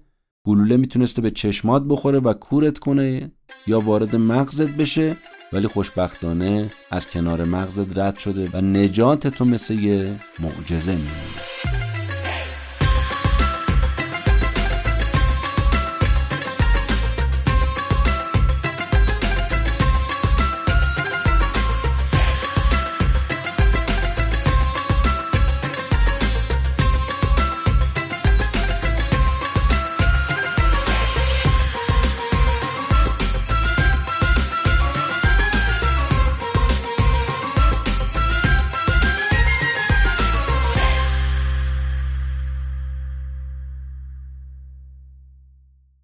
هرچه هوشیاری ملاله بیشتر میشه دلش می‌خواد جزئیات بیشتری از این اتفاق بدونه. برای همین وقتی ریحانه میاد درباره تیراندازی باهاش صحبت می‌کنه. به ریحانه میگه اونا به من تیراندازی کردن یعنی طالبان. ریحانه میگه بله. بعد ملاله میگه که من نمی‌تونم باور کنم که یه مسلمون به یه مسلمون دیگه تیراندازی کنه یه همچون جنایتی رو مرتکب بشه. چون مادرم میگه اصلا مسلمون نمی‌تونه همچون کاری بکنه. از کجا معلوم این مسلمون بوده؟ چون مسلمون دستش به خون مسلمون دیگه آغشته نمیشه. معلوم میشه اینا اعمالشون اسلامی نیست فقط اسمشون مسلمونه. ملاله به محض اینکه یه خود قدرت پیدا می‌کنه حرف بزنه دائما از طریق دکتر جاوید با گوشی تلفن همراه با پدر مادرش صحبت می‌کنه. اما بشنوید از خانواده ملاله که تو خوابگاه نظامی راولپندی تو پاکستانن و نمی‌دونن کی قرار بیان بیرمرگام. بالاخره مادر ملاله ناامید میشه. به پدر میگه ببین اگه تو فردا اینا نگن که کی دقیقا قرار ما بریم پیش دخترم من احتساب قضا می‌کنم. پدر میره می‌ذاره کف دست مامور امنیتی. مامور امنیتی هم یه خورده میگذره بلافاصله به پدر میگه که ما مقدمات سفر رو فراهم کردیم دیگه نگران نباشید. پدر ملاله به مادرش میگه به نظر من تو خیلی زن بزرگی هستی. من فکر می‌کردم من و دخترم فقط یه مبارزیم. ولی تو بهتر بلدی چجوری مبارزه کنی اعتراض کنی. همین که گفتی اعتصاب قضا می‌کنی رفتنمون کلیدش خورد. پدر ملاله متوجه میشه مشکل رفتن به انگلیس به ربطی به ارتش نداره مربوط به دولت جریانم خیلی ساده است. وزیر کشور رحمان مالک می‌خواسته با پدر مادر ملاله بیاد بیرمنگام که اونجا یه کنفرانس مطبوعاتی تو بیمارستان برگزار کنن. این باعث شده سفر عقب بیفته. از یه طرف دیگه وزیر کشور یه دغدغه هم داشته که نکنه خانواده ملاله تقاضای پناهندگی سیاسی به انگلیس بدن. حتی به سراحت از خانوادهش می‌پرسه. شما می‌خواید پناهنده بشید به انگلیس؟ ملاله تو کتاب میگه به نظرم سوالش خیلی مزهک بود. چون اصلا مادرم حتی نمی‌دونست پناهندگی یعنی چی. پدر ملاله با رئیس جمهور آصف علی زرداری تماس می‌گیره. رئیس جمهور بهش میگه که ترتیب همه چیزو برای انتقال شما دادیم من خودم می‌دونم دوری از فرزند چقدر سخته. به خاطر اینکه اون موقعی که تو زندان بودم و از خانوادم و بچم دور بودم می‌دونم چه سختی رو تو تحمل کردی. وقتی ملاله میشنوه خانوادش تا دو روز دیگه قرار بیان بیرمنگام ازشون یه خواهش می‌کنه. میگه فقط کیف مدرسه رو با خودتون بیارید. چون ماه مارس یا مارچ امتحانات شروع میشه می‌خوام شاگرد اول بشم و احتمال میدم که تو ماه نوامبر من برگردم خونه و بتونم تو امتحانات بدرخشم. اما دو روز میشه ده روز و البته بالاخره خانواده ملاله میان به بیرمنگام انگلیس. ده روز برای ملاله تو بیمارستان ولی مثل صد روز میگذره. شب و روز براش خسته کننده است خواب راحت نداره. گرچه پرستورا خیلی باش مهربونن و البته تنها چیزی هم که ملاله با خودش آورده از پاکستان فقط یه شالیه که سرهنگ جنگ به عنوان هدیه بهش داده. برای همین پرستارا میرن فروشگاه برای ملاله قبل از اینکه پدر مادرش بیان لباس می‌خرن که به سر و ظاهرش برسن. خب نمی‌دونن یه دختر جوون سواتی پاکستانی چجوری لباس میپوشه. برای همین یک عالمه تیشرت و لباس خواب و جوراب و اینا می‌خرن برای ملاله میارن. سرپرستار از ملاله می‌پرسه تو چه رنگی دوست داری؟ و البته پاسخ ملاله مشخص رنگ صورتی. غذای بیمارستان هم ملاله دوست نداره چون میترسیده حلال نباشه. ازش می‌پرسن چه غذایی دوست داری؟ میگه مرغ سرخ شده مرغ کنتاکی. همون پرستار مهربونه هر روز براش مرغ و سیب زمینی سرخ کرده میاره از بیرون می‌خره میاره بعضی موقع خودش میپخته. برای سرگرمی ملال البته یه دستگو پخش میارن که فیلم تماشا کنه. وضعیتش هم اینجوریه که چشم چپش هنو تار می‌بینه گوشه چپش هنو خونریزی داره. یه پنبه گذاشتن تو گوشش معدش بزرگ شده سفت شده. دلیلش رو ملاله نمی‌دونه تا اینکه از پرستار می‌پرسه. پرستار میگه این برآمدگی به خاطر اینکه ما یه تیکه از جمجمت رو گذاشتیم تو شکمت. ملاله جا می‌خوره بعد جورم میترسه ولی اهمیت نمیده. ملاله شروع می‌کنه تو بیمارستان به تمرین راه رفتن قدم های اول به سختی بر میداره. میگه هر قدم برام 100 کیلومتر راه انگار بود ولی به مرور بهتر میشه. با فیزیوتراپی خیلی بهتر میشه. مایچهاش جون می‌گیره. تا اینکه یه روز مسئول دفتر مطبوعاتی بیمارستان به ملاله میگه که حدود 250 تا روزنامه نگار از سرتاسر سر دنیا می‌خوان بیان بیمارستان از استرالیا، ژاپن، کشورهای دیگه. و شخصیت های معروفی هم منتظرن که باد ملاقات کنن. وزرای دولتی، دیپلماتها، سیاستمدارا مثلا تو انگلیس نماینده اسقف بزرگ کنتربری می‌خواد بیاد ببیندت. اینا برای دست گلای زیبا فرستادن یه کیسه پر از کارت پستال فرستادن اسباب بازی فرستادن. و این هدیه از مردم سرتاسر سر دنیاست که برای ملاله آرزوی سلامتی و بهبودی کرده بودن. بیشتر هدیه از طرف دانش آموزا بود. هشت هزار تا کارت پستال براش فرستاده بودن. خیلی از اونا نشونی نداشت. فقط نوشته بودن ملاله بیمارستان بیرمنگا. حتی یکی از اونا نوشته بود که برای دختری که به سرش تیراندازی شده بیرمنگا. یک عالم جعبه شکلات خرسای عروسکی تو اندازهای مختلف براش فرستاده بودن. ملاله میگه ولی گرانبهاترین این هدیه ها بسته ای بود که از فرزندان بینظیر بوتو برام ارسال شد. داخلش دو تا شال از مادرشون بود. شالا رو میبوسیدم میبوییدم و یه تار موی مشکی بینظیر بوتو رو لای اون شالا پیدا کردم. گفتم این هدیه ویژه منه. جالب اینه که پیشنهادهایی برای فرزند خاندگی به ملاله میدن. حتی یه پیشنهاد ازدواج براش ارسال میشه. همون موقع گوردون برون نماینده آموز پرورش سازمان ملل و نخست وزیر سابق انگلیس یه بیانیه میده با این شعار. لبخند او را رو بودند و اعلام می‌کنه هیچ کودکی تا سال 2015 نباید باشه که از مدرسه محروم بشه. پیامایی از طرف رؤسای دولت، وزرا، ستاره های فیلم ها برای ملاله ارسال میشه. سلنا گومز درباره ملاله مطلب می نویسه مدونا خواننده معروف یه ترانه رو بهش تقدیم می‌کنه. حتی یه پیام از بازیگر مورد علاقه ملاله یعنی آنجلینا جولی دریافت می‌کنه. ملاله میگه راستش دلم می‌خواست همه اینا رو که اتفاق افتاد برا منیبه همکلاسیم تعریف بکنم. ولی واقعا اون موقع نمی‌دونستم تو بیمارستان آیا من به خونم پاکستان بر میگردم یا نه.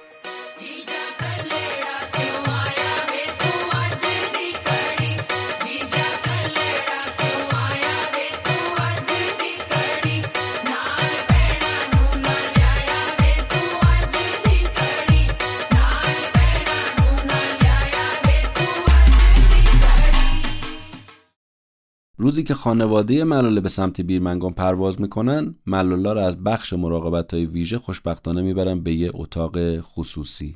اتاق چند تا پنجره داره و ملاله برای اولین بار می‌تونه انگلیس رو ببینه. از پنجره خونه های آجری و قرمز رنگ رو می‌بینه. همه شبیه همدیگن میگه انگار یه نظم و هارمونی آرامشی در شهر حاکم بود. دکتر جاوید به ملاله میگه که خانوادش تو راهن. و کمک می‌کنه ملاله بتونه کم کم بشینه که وقتی پدر مادر اومدن بتونه بشینه اونها رو ببینه. 16 روز الان از تیراندازی میگذره. ملاله تو چهار تا بیمارستان بستری شده سه تا تو پاکستان یه دونه تو انگلیس. ولی با این حال میگه این 16 روز برام انگار 16 سال گذشت. یه دفعه در اتاق ملاله باز میشه صداهای آشنا به گوش ملاله می‌رسه. جونی پیشی؟ بله پدر مادر ملاله پدر مادر ملاله دستاشو میبوسن صورتشو میبوسن بلند بلند گریه می‌کنن. خود ملاله میگه شاید باور نکنی تو طول مدتی که تو بیمارستان بودم یه قطره اشک نریختم. اما الان دیگه نمی‌تونستم جلو خودم رو بگیرم. انقدر گریه می‌کردم. پدر مادر گریه ملاله گریه برادرها گریه. ملاله احساس می‌کرد که اون سنگینی رو قلبش دیگه برداشته شده. برادرای ملاله بهش گفته بودن ما خیلی دلمون برات تنگ شده بود. گرچه ملاله میگه یه خورده گذشت دیدم رفتن سراغ هدیه ها و عروسک ها و با اونا شروع کردن سرگرم شدن. خب بچه بودن دیگه بیچارا. پدر مادر ملاله خیلی پیرتر شده بودن. میگه به نظر من شکسته شده بودن موهاشون سفید شده بود تو همین چند وقت. از دیدن ملاله خیلی به هم ریخته بودن. نمی‌خواستن البته اینو بروز بدن قایم می‌کردن ولی معلوم بود تعجب کردن که چرا این قیافه ای شده ملاله. البته قبلش دکتر جاوید بهشون هشدار داده بود گفته بودیم دختری که شما الان می‌بینید فقط ده درصد سلامتیشو به دست آورده 90 درصد اون مونده یعنی ناامید نباشید. پدر مادر ملاله ولی خبر ندارن نصف صورت دختر کار نمی‌کنه نمی‌تونه درست بخنده. چشم چپش ورم داره همچنان. نصف موهاش تراشیده شده دهنش به یه طرف کج شده. با یه گوشش اصلا هیچ صدایی نمیشنوه. اگه می‌خواید بدونید ملاله اون موقع چجوری حرف می‌زده باید بگیم عین بچه کوچولو. نمی‌تونست درست صحبت کنه. خانواده ملاله رو توی خوابگاه دانشجویی ساکن می‌کنن. دلیلش این بود که مسئولین بیمارستان می‌گفتن که روزنامه نگارا میان اینا رو محاصره می‌کنن اذیت میشن. بنابراین بهترینه که بیمارستان نمونن برن خوابگاه دانشجویی. وقتی که خانواده ملاله می‌رسن تو خوابگاه دانشجویی توی انگلیس می‌زنن زیر گریه. پدر ملاله شروع می‌کنه ناله کردن. میگه لبخند آسمانی ملاله چی شد؟ لبخند رو از رو لباش اینا گرفتن. واقعا طالبان خیلی بیرحمه. اونا لبخندش رو دزدیدن. ما می‌تونیم به یه آدم چشم و ریه بدیم ولی نمی‌تونیم لبخند رو دوباره بهش برگردونیم. حالا علتی که نمی‌تونست بخنده ملاله چی بود؟ به خاطر اینکه یه رشته عصبی صورت ملاله آسیب دیده بود. اما دکترها می‌گفتن که امیدواریم به حالت عادی دوباره برگرده. خود ملاله میگه البته برام مهم نبود. حتی اگه نتونم بخندم. به خاطر اینکه مهمتر از همه این بود خداوند زندگی دوباره به من داده بود. پدر ملاله اما از اتفاقی که افتاده عذاب وجدان داره. حتی یه بار به مادر ملاله میگه که خانم به نظر تو راست رو بگو تقصیر منه که این اتفاق افتاده. مادر ملاله به پدر میگه نه تو ملاله که تشویق نکردی به دزدی کنه قتل کنه. ملاله برای حق خودش مبارزه کرده. چهار روز بعد از اینکه خانواده ملاله به انگلیس می‌رسن یه دست سیاست مدارا میان بیمارستان. اونا از سه تا کشوری که به ملاله کمک کردن. از پاکستان رحمان مالک وزیر کشور پاکستان میاد. از انگلیس ویلیام هیگ وزیر امور خارجه انگلیس میاد. از امارات هم شیخ عبدالله بن زائد وزیر امور خارجه امارات. با این حال هیچ کدوم اجازه ندارن ملاله رو ببینن گرچه با پدر ملاله و با دکترا صحبت می‌کنن.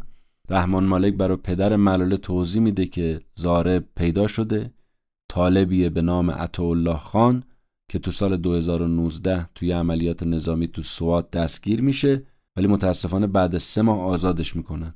رحمان مالک اینم میگه که نقشه تیراندازی به ملاله رو تو افغانستان برنامه ریزی کردن. بعد میگه ما یه میلیون دلار برای سر عطاالله جایزه گذاشتیم که هر کی پیداش کنه این جایزه رو دریافت کنه و پدر ملاله قول میده که حتما زارب و دستگیر می‌کنیم اما ملاله میگه ما راستش حرفشو باور نکردیم. چون تا حالا هیچ کس دستگیر نکرده بودن. قاتل بینظیر بوتو داشت برای خودش صاف صاف میچرخید.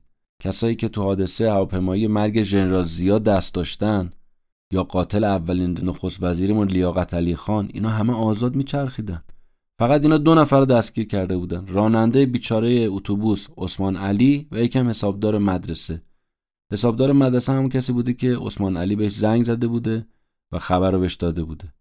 و البته حسابدار مدرسه رو بعد چند روز آزاد می‌کنن ولی عثمان علی رو نگه میدارن برای شناسایی زارب. ملاله میگه این خبر رو که شنیدم خیلی ناراحت شدم. گفتم آخه چرا عثمان علی؟ چرا نمیرن عطاالله اون طالبان زارب رو دستگیر بکنن؟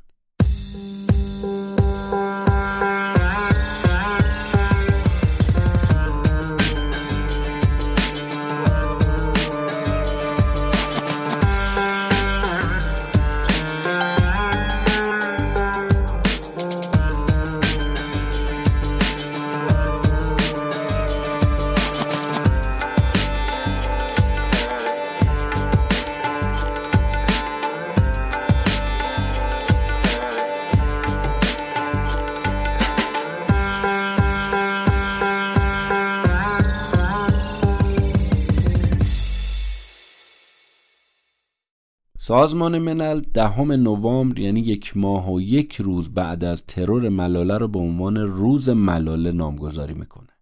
خود ملاله میگه البته من به این موضوع زیاد توجه نمی کردم چون فرداش عمل جراحی بسیار مهمی داشتم قرار بود رشته عصبی صورتم رو ترمیم کنن. برای همین یک روز بعد یعنی 11 نوامبر منو بردن به اتاق عمل. پزشکی که منو عمل کرد بهم توضیح داد. یه رشته عصبی هست که به یه طرف صورتت فرمان میده. چشم چپ تو باز و بسته می‌کنه بینی تو به حرکت در میاره ابروی چپ تو بالا می‌بره و به وسیله اون رشته عصبی که می‌تونی بخندی. ما می‌خوایم این رشته عصبی رو ترمیمش کنیم. هشت ساعت و نیم این عمل جراحی ترمیم رشته عصبی طول می‌کشه. متاسفانه دو سانتیمتر رشته عصبی کلا از دست رفته پرده گوش چپ آسیب دیده ولی عمل جراحی خوب پیش میره. خوشبختانه سه ماه طول می‌کشه تا طرف چپ صورت ملاله کم کم شروع کنه به حرکت کردن. شروع می‌کنه جلو آینه ورزش کردن این دختر. خیلی خوبم ورزش می‌کنه و 6 ماه بعد رشته عصبی دوباره شروع می‌کنه به کار کردن. عمل موفق تامیز بوده. ملاله خودش تعریف می‌کنه میگه اون روزا خیلی زود تونستم بخندم و پلک بزنم. میگه با اینکه صورت من بود ولی پدر مادرم از من انگار خوشحالتر راضیتر بودن. جراح به من گفته بود که بهترین نتیجه بود که من تو طول این 20 سال جراحی به دست آورده بودم. 86 درصد من خوب شده بودم سردردم از بین رفته بود. می‌تونستم مطالعه کنم کتاب میخوندم کتاب جادوگر شگفت انگیز رو شروع کردم.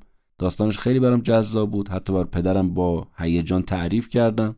پدرم خیلی خوشحال بود از اینکه ملاله می‌تونه یه چیزی رو به ذهنش بسپاره با جزئیات. معلوم حافظش داره خوب کار می‌کنه. برای همین یه روز پدر به ملاله میگه می‌تونی یه شعر پشتون برام بخونی؟ ملاله میگه بله.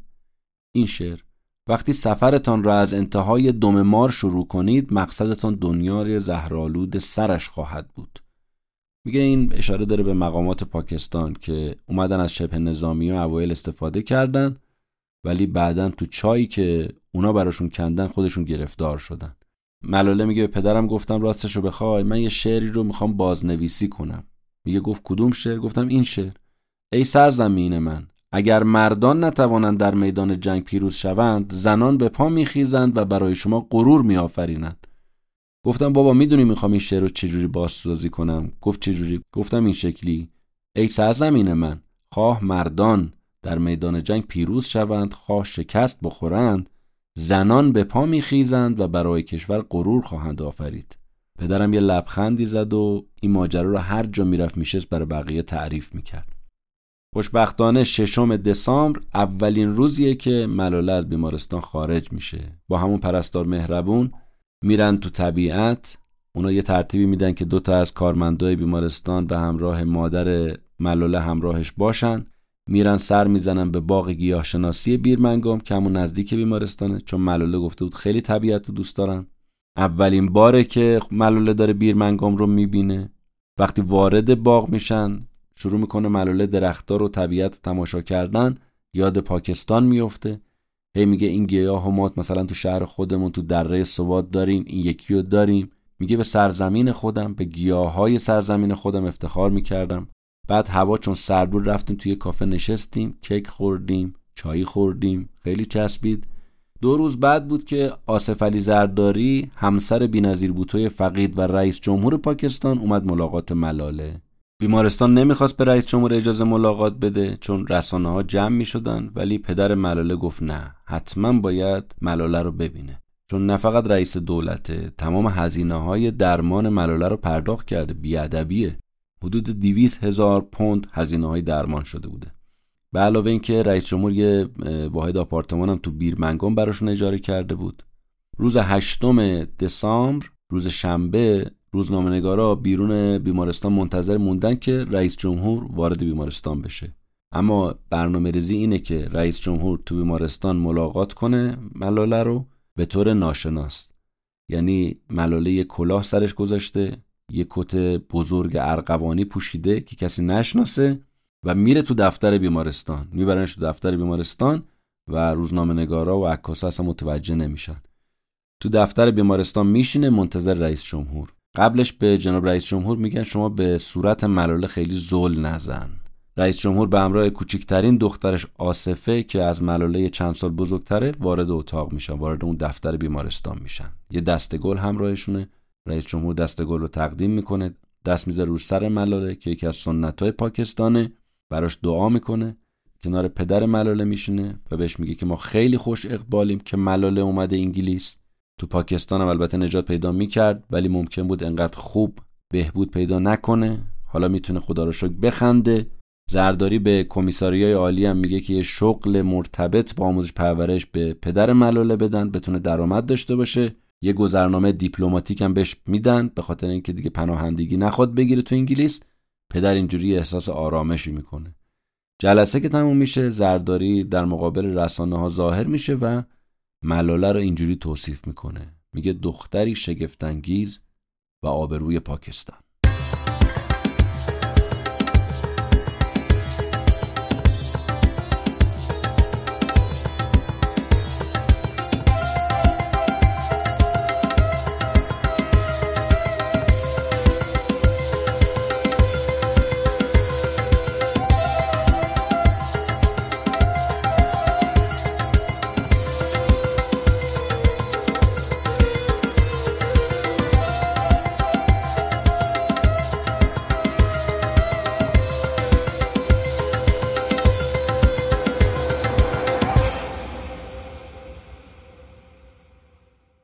سال 2013 که شروع میشه برا ملاله خیلی شادی بخشه. چون اوایل ژانویه از بیمارستان به طور کامل مرخص میشه. می‌تونه دیگه کنار خانوادهش زندگی کنه. کمیسیون عالی پاکستان دو تا آپارتمان مبله توی ساختمون مدرن تو مرکز بیرمنگان براش اجاره می‌کنن و ملاله از اینکه کنار خانوادهش داره زندگی می‌کنه خیلی خوشحاله. یه وقتایی برای پیاده روی میره بیرون قدرت بدنیش رو اینجوری بالاتر می‌بره آپارتمانشون هم توی خیابون معروفه که پر از فروشگاه و کلوپ شبانه است. با این حال ملاله خیلی علاقه به خرید نداره و اتفاقا بعضی وقتا میره وقتی تو خیابون زنایی رو می‌بینه که تو وسط زمستون شلوارک تنشونه پاشون لخته کفشای پاشنه بلند پوشیدن بدش میاد. مادرش بیشتر به پدر ملاله بارها گفته بوده که منو ببر یک جای دیگه مثلا ببر دبی. نمی‌خوام اینجا زندگی کنم. این منظره رو خوشم نمیاد ببینم. ما اینا رو تو پاکستان نداشتیم. به خانواده ملولم هشدار میدن که شبا به خصوص شبای تعطیلای آخر هفته تا دیر وقت نمونید تو خیابونا قدم بزنید. خطرناکه. ملاله میگه من پیش خودم فکر می‌کردم. یعنی خطرناکتر از جایی که من زندگی می‌کردم تو پاکستانه. تو پاکستان مردم رو سر می‌برن. حالا اینجا تو خیابون رفتن خیلی چیز عجیب و خطرناکیه. و البته این حس ترس همچنان تو وجود ملاله بود. خودش میگه هر وقت یه مرد آسیایی رو می‌دیدم میترسیدم. می‌گفتم این الان یه تفنگی از زیر لباسش در میاره منو می‌زنه. ملاله میگه هفته یه بارم با اسکایپ با دوستام تو پاکستان صحبت می‌کردم. اونا یه صندلی تو کلاس به یاد من خالی گذاشته بودن. معلمام برگه مطالعات منو که اون روز تیراندازی امتحانش داده بودم سر کلاس آورده بودن. اتفاقا نمره کامل گرفته بودم. به خاطر اینکه تو بقیه امتحان شرکت نکرده بودم این دفعه دیگه ملک نور شده بود شاگرد اول. دیگه الان رقابت بین همین خانم ملک نور بود و منیبه رفیق ملاله. ملک نور البته اینم گفته بوده که رقابت بدون ملاله خودش یه رقابت کسل کننده است. از اوضاع خودش تو انگلیس ملاله اینجوری تعریف می‌کنه که هر روز قوی تر میشه ولی هنوز عمل جراحیش ادامه داره. یه قسمت از جمجمه هنوز شکمه. پزشکان نگران شنوایی و دوم فوریه روز یک شنبه یه جراحی دیگه هم انجام می‌گیره. اونم بازم تو بیمارستان ملکه الیزابت. جراح این بار یه خانومه. اون تیکه استخونی که گفتیم تو شکم ملاله بود. اون رو در میاره و البته تصمیم می‌گیره دیگه سر جاش نذاره به خاطر خطر عفونت. به جاش یه صفحه تیتانیومی اون قسمت از سر جاسازی می‌کنه و عمل تموم میشه. اون موقعی که تو اتاق عمل بوده یه آقای جراحی که همون رشته عصبی ملاله رو ترمیم کرده بود یه راه برای معالجه پرده گوش ملاله پیدا می‌کنه. یه دستگاه الکترونیکی کوچیک به نام کاشت حلزونی.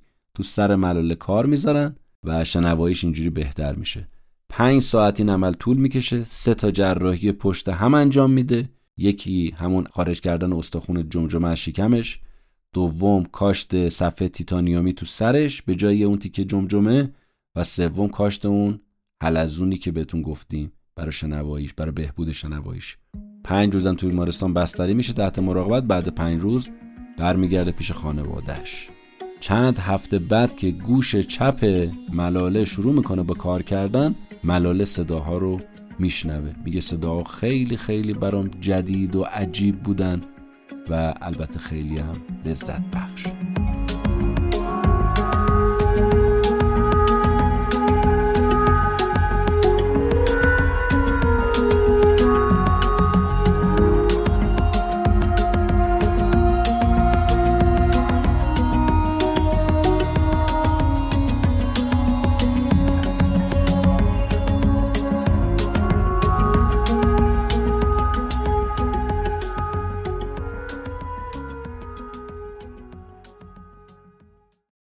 از اینجا به بعد جمله های ملاله تو کتاب برا من خیلی جالب بود. منو تحت تاثیر قرار داد. بشنوید قشنگه.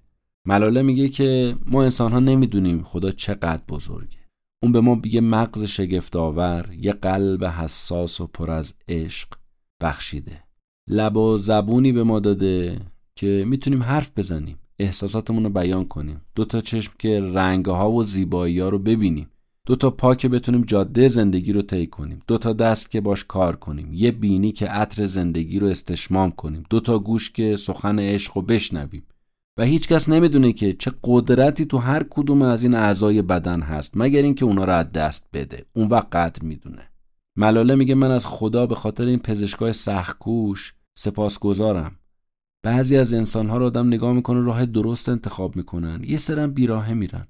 مثلا گلوله یه آدم منو مجروح می‌کنه مغزمو متورم می‌کنه شنواییمو میدزده به رشته عصبیم آسیب می‌زنه.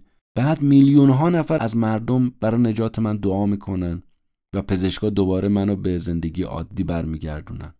ملاله میگه من دختر خوبی بودم. فقط آرزوم این بود که به مردم کمک کنم. گناه هم فقط همین بود. نه برای جایزه نه برای پول. فقط از مردم درخواستم اینه که منو تو این مسیر تنها نذارن. خدا منو از مرگ نجات داد و احساس می‌کنم این زندگی دوم منه. مردم برای نجات من دعا کردن و به نظرم تنها دلیل زنده موندنم همینه و می‌خوام از این زندگیم در راه کمک به مردم استفاده کنم. ملاله میگه وقتی مردم درباره اون تیراندازی حرف می‌زنن با خودم فکر می‌کنم که این داستان ملاله است. دختری که توسط طالبان ترور شد و هرگز احساس نمی‌کنم که داستان زندگی منه. داستان دختری که توسط طالبان ترور شد. مشخص نشد البته تو الان که تیراندازی کار کی بود ولی میگن یه کسی به نام الله خان مسئولیت ترور رو به عهده گرفته. پلیس البته هنو پیداش نکرده در حال رسیدگیه ملاله میگه بهترین خاطرم بعد از اون حادثه رفتنم به عربستان سعودی و سفر حج به همراه مادرمه. میگه ما تو دین خودمون معتقدیم وقتی کسی اولین بار نگاهش به کعبه میفته هر آرزویی داشته باشه خدا برآورده می‌کنه. ملاله میگه وقتی چشمم به کعبه افتاد برای برقراری صلح تو پاکستان دعا کردم برای تحصیل دخترها دعا کردم و اشک از چشمام جاری شد و امیدوارم خدا دعامو مستجاب بکنه. ملاله از اینم میگه که عدو شود سبب خیر اگر خدا خواهد. میگه اون تیراندازی باعث شد نگاه من به زندگی عوض بشه. اصلا خودم بشم یه آدم دیگه. میگه اگه الان اتاق من رو نگاه کنید تو قفسهای اتاقم پر از جایزه است. از سر تا سر دنیا. آمریکا هندوستان فرانسه اسپانیا ایتالیا استرالیا. شدم نامزد جایزه صلح نوبل. به عنوان جوانترین نامزد این جایزه شناخته میشم. از این بابت از خدا خیلی سپاسگزارم. و این جایزه به من اینو یادآوری می‌کنن که ببین برای رسیدن به هدف خودت یعنی تحصیل برای همه دخترها و پسرها باید کارهای زیادی انجام بدی. میگه من دوست دارم مردم من رو به عنوان دختری که طالبان بهش تیراندازی کرد نشناسن. به این عنوان بشناسن دختری که برای حق تحصیل مبارزه کرد و زندگیشو وقف این هدف کرد بشناسن. ملاله از اتفاق مهمی که تو روز تولد 16 سالگیشم افتاد یاد می‌کنه و اونم سفر به نیویورک برای سخنرانی تو سازمان ملل. میگه راست شما که غریبه نیستید. حضور تو تالار بزرگی که تمام رهبران جهان توش سخنرانی کردن برام خیلی وحشت آور بود. ولی می‌دونستم که من چی می‌خوام بگم. به خودم می‌گفتم ببین این برات یه فرصته. اینا فقط 400 تا آدم که دور هم نشستن ولی تو داری برای میلیون ها نفر سخنرانی می‌کنی. پس قوی باش. میگه این سخنرانی من نه فقط خطاب به نماینده های سازمان ملل بلکه با تمام افراد تاثیرگذار تو دنیا بود. دلم می‌خواست تمام کسایی که تو فقر زندگی می‌کنن کودک های کار کسایی که از تروریست رنج می‌برن کسایی که از تحصیل محرومن این سخنرانی منو بشنون. امیدوارم صدام به گوش بچه هایی که حرفان به اونا جرأت بده برای اینکه بس حقوقشون مبارزه کنن برسه. روز سخنرانی ملاله شال سفید از بینظیر بوتو رو گردنش انداخته و از رهبران دنیا درخواست می‌کنه برای همه دخترها و پسرای دنیا امکانات تحصیل رایگان رو فراهم کنن اونجا میگه بیاید قلم و کتاب هامون رو دست بگیریم چرا که تنها اسلحه قدرتمند ما همین قلم و کتاب هامون هستن. ملاله تو سازمان ملل میگه یک کودک یک معلم یک کتاب و یک قلم می‌تواند دنیا را دگرگون کند. عجب جمله قشنگی. سخنرانی که تموم میشه ملاله میگه نمی‌دونستم سخنرانیم چجوری عذاب در اومد تا اینکه بزار شروع کردن به تشویق کردن من. مادر پدرم اشک شادی میریختن. فیلم سخنرانی ملاله رو شما می‌تونید تو اینترنت ببینید. خیلی تحت تاثیر انسان رو قرار میده. توصیه می‌کنم حتما ببینید. ملاله میگه بعد این سخنرانی خیلی پیام از سر سر جهان دریافت کردم برای حمایت از خودم و عجیب برام این بود که کشور خودم سکوت کرده بود. فقط چند تا پیام خواهر برادرای پاکستانی اونم علیه من تو شبکه های مجازی بیشتر دیده می‌شد. اونا منو به عنوان یه سخنران نوجوونه که شیفته شهرت هست معرفی کرده بودن. می‌گفتن ملاله کشورش رو یادش رفته مدرسهش رو یادش رفته. بالاخره به اون چیزی که می‌خواسته رسیده یعنی یه زندگی باشکوه تو خارج کشور. و البته میگه برای من این اظهار نظر اهمیت نداره. چون می‌دونم مردم از جای دیگه دلشون پره. مردم از رهبرا و سیاستمدارای کشورشون از وعدههایی که بهشون دادن عمل نکردن و از وضعیت بد پاکستان ناراحتن. مردم از اینکه حمله های تروریستی ترسوندهشون ناراحتن. مردم از اینکه اطمینانشون از بین رفته ناراحتن. بزرگی شخصیت این دختر رو شما تو حرفاش می‌تونید ببینید. خودش میگه دلم می‌خواد همه بدونن من هیچ پشتیبانی از مردم نمی‌خوام. فقط می‌خوام برای ایجاد صلح و تحصیل بچه ها تلاش کنم. ملاله میگه عجیب ترین نامه ای هم که بعد از سخنرانی سازمان ملل گرفتم از طرف فرمانده طالبان عدنان رشید بود که تازم از زندان فرار کرده بود. قبل از این تو نیروی هوایی پاکستان مشغول بود. سال 2003 به اتهام تلاش برای ترور رئیس جمهور مشرف تو زندان بود و اون برگشته و گفته بود که طالبان ملاله رو به دلیل مبارزه برای به دست آوردن حق تحصیل ترور نکرده بود. همون اظهار نظری که قبلا هم کرده بودن. بلکه گفته بود که ملاله علیه تلاش های طالبان برای ایجاد حکومت اسلامی سخنرانی کرده. و به خاطر همین هدف گلوله قرار گرفته. ملاله میگه از شنیدن خبر ترورم البته شگفت زده شده بود. گفته بود که از اینکه نتونسته قبل از حمله به من هشدار بده احساس تاسف می‌کرد. ملاله میگه البته طالبان گفته بود اگه ملاله به پاکستان برگرده لباس اسلامی زنای پاکستان رو بپوشه پوشیه بزنه به مدرسه دینی بره دیگه اون وقت طالبان باش کاری نداره و میبخشدش. روزنامه نگارا به ملاله میگن تو جواب به طالبان نده ولی ملاله میگه به خودم گفتم این آدم کیه مگه که این حرفا رو به من می‌زنه؟ مگه اونا می‌تونن به من دستور بدن؟ زندگی خودمه. دلم می‌خواد هر جوری دلم خاص زندگی کنم. اینجا محمد حنیف یکی از روزنامه نگارا یه حرف جالبی داره. میگه نکته مثبت نام طالبان این بود که اونایی که ادعا می‌کردن ملاله ترور نشده دهنشون بسته بشه. ملاله میگه من می‌دونم آخر سر به پاکستان برمیگردم. ملاله میگه می‌خوام اینجا خوب درس بخونم خودم مجهز کنم به دانش. اون وقت با دست پر می‌تونم در راه هدفم مبارزه کنم. تو این آخر کتاب میگه در سال گذشته خیلی جاها رو دیدم. ولی هنوز برا من زیباترین نقطه دره سوات همون زادگاه خودمه. و نمی‌دونم آیا دوباره میبینمش یا نه. با آخر اپیزود رسیدیم. می‌خوام این جمله های زیبا رو از قول ملاله به شما تقدیم کنم. ملاله میگه امروز تو آینه به خودم خیره شدم. یه لحظه رفتم تو فکر. قبلا خدا خواسته بودم یک یا دو اینچ قد منو بلندتر کنه. ولی خدا منو به بلندای آسمون رسوند. به جایی رسوند که دیگه نمی‌تونم خودم رو اندازه بگیرم. به خاطر همین با عهدی که با خدا بستم عمل کردم. صد رکت نماز نافله یا مستحبی خوندم. من عاشق خدام. تمام روز باش حرف می‌زنم. همیشه شکر گذارشم خداوند مسئولیت بزرگی رو به من سپرده. دلم می‌خواد همه انسان ها تو صلح و آرامش زندگی کنن همه دختر پسرها بتونن تحصیل کنن و این حق منه که کنار دوستان رو صندلی بشینم و تو آرامش کتاب بخونم. آرزوی من اینه که لبخند شادی رو لب تک تک انسان ها بشینه.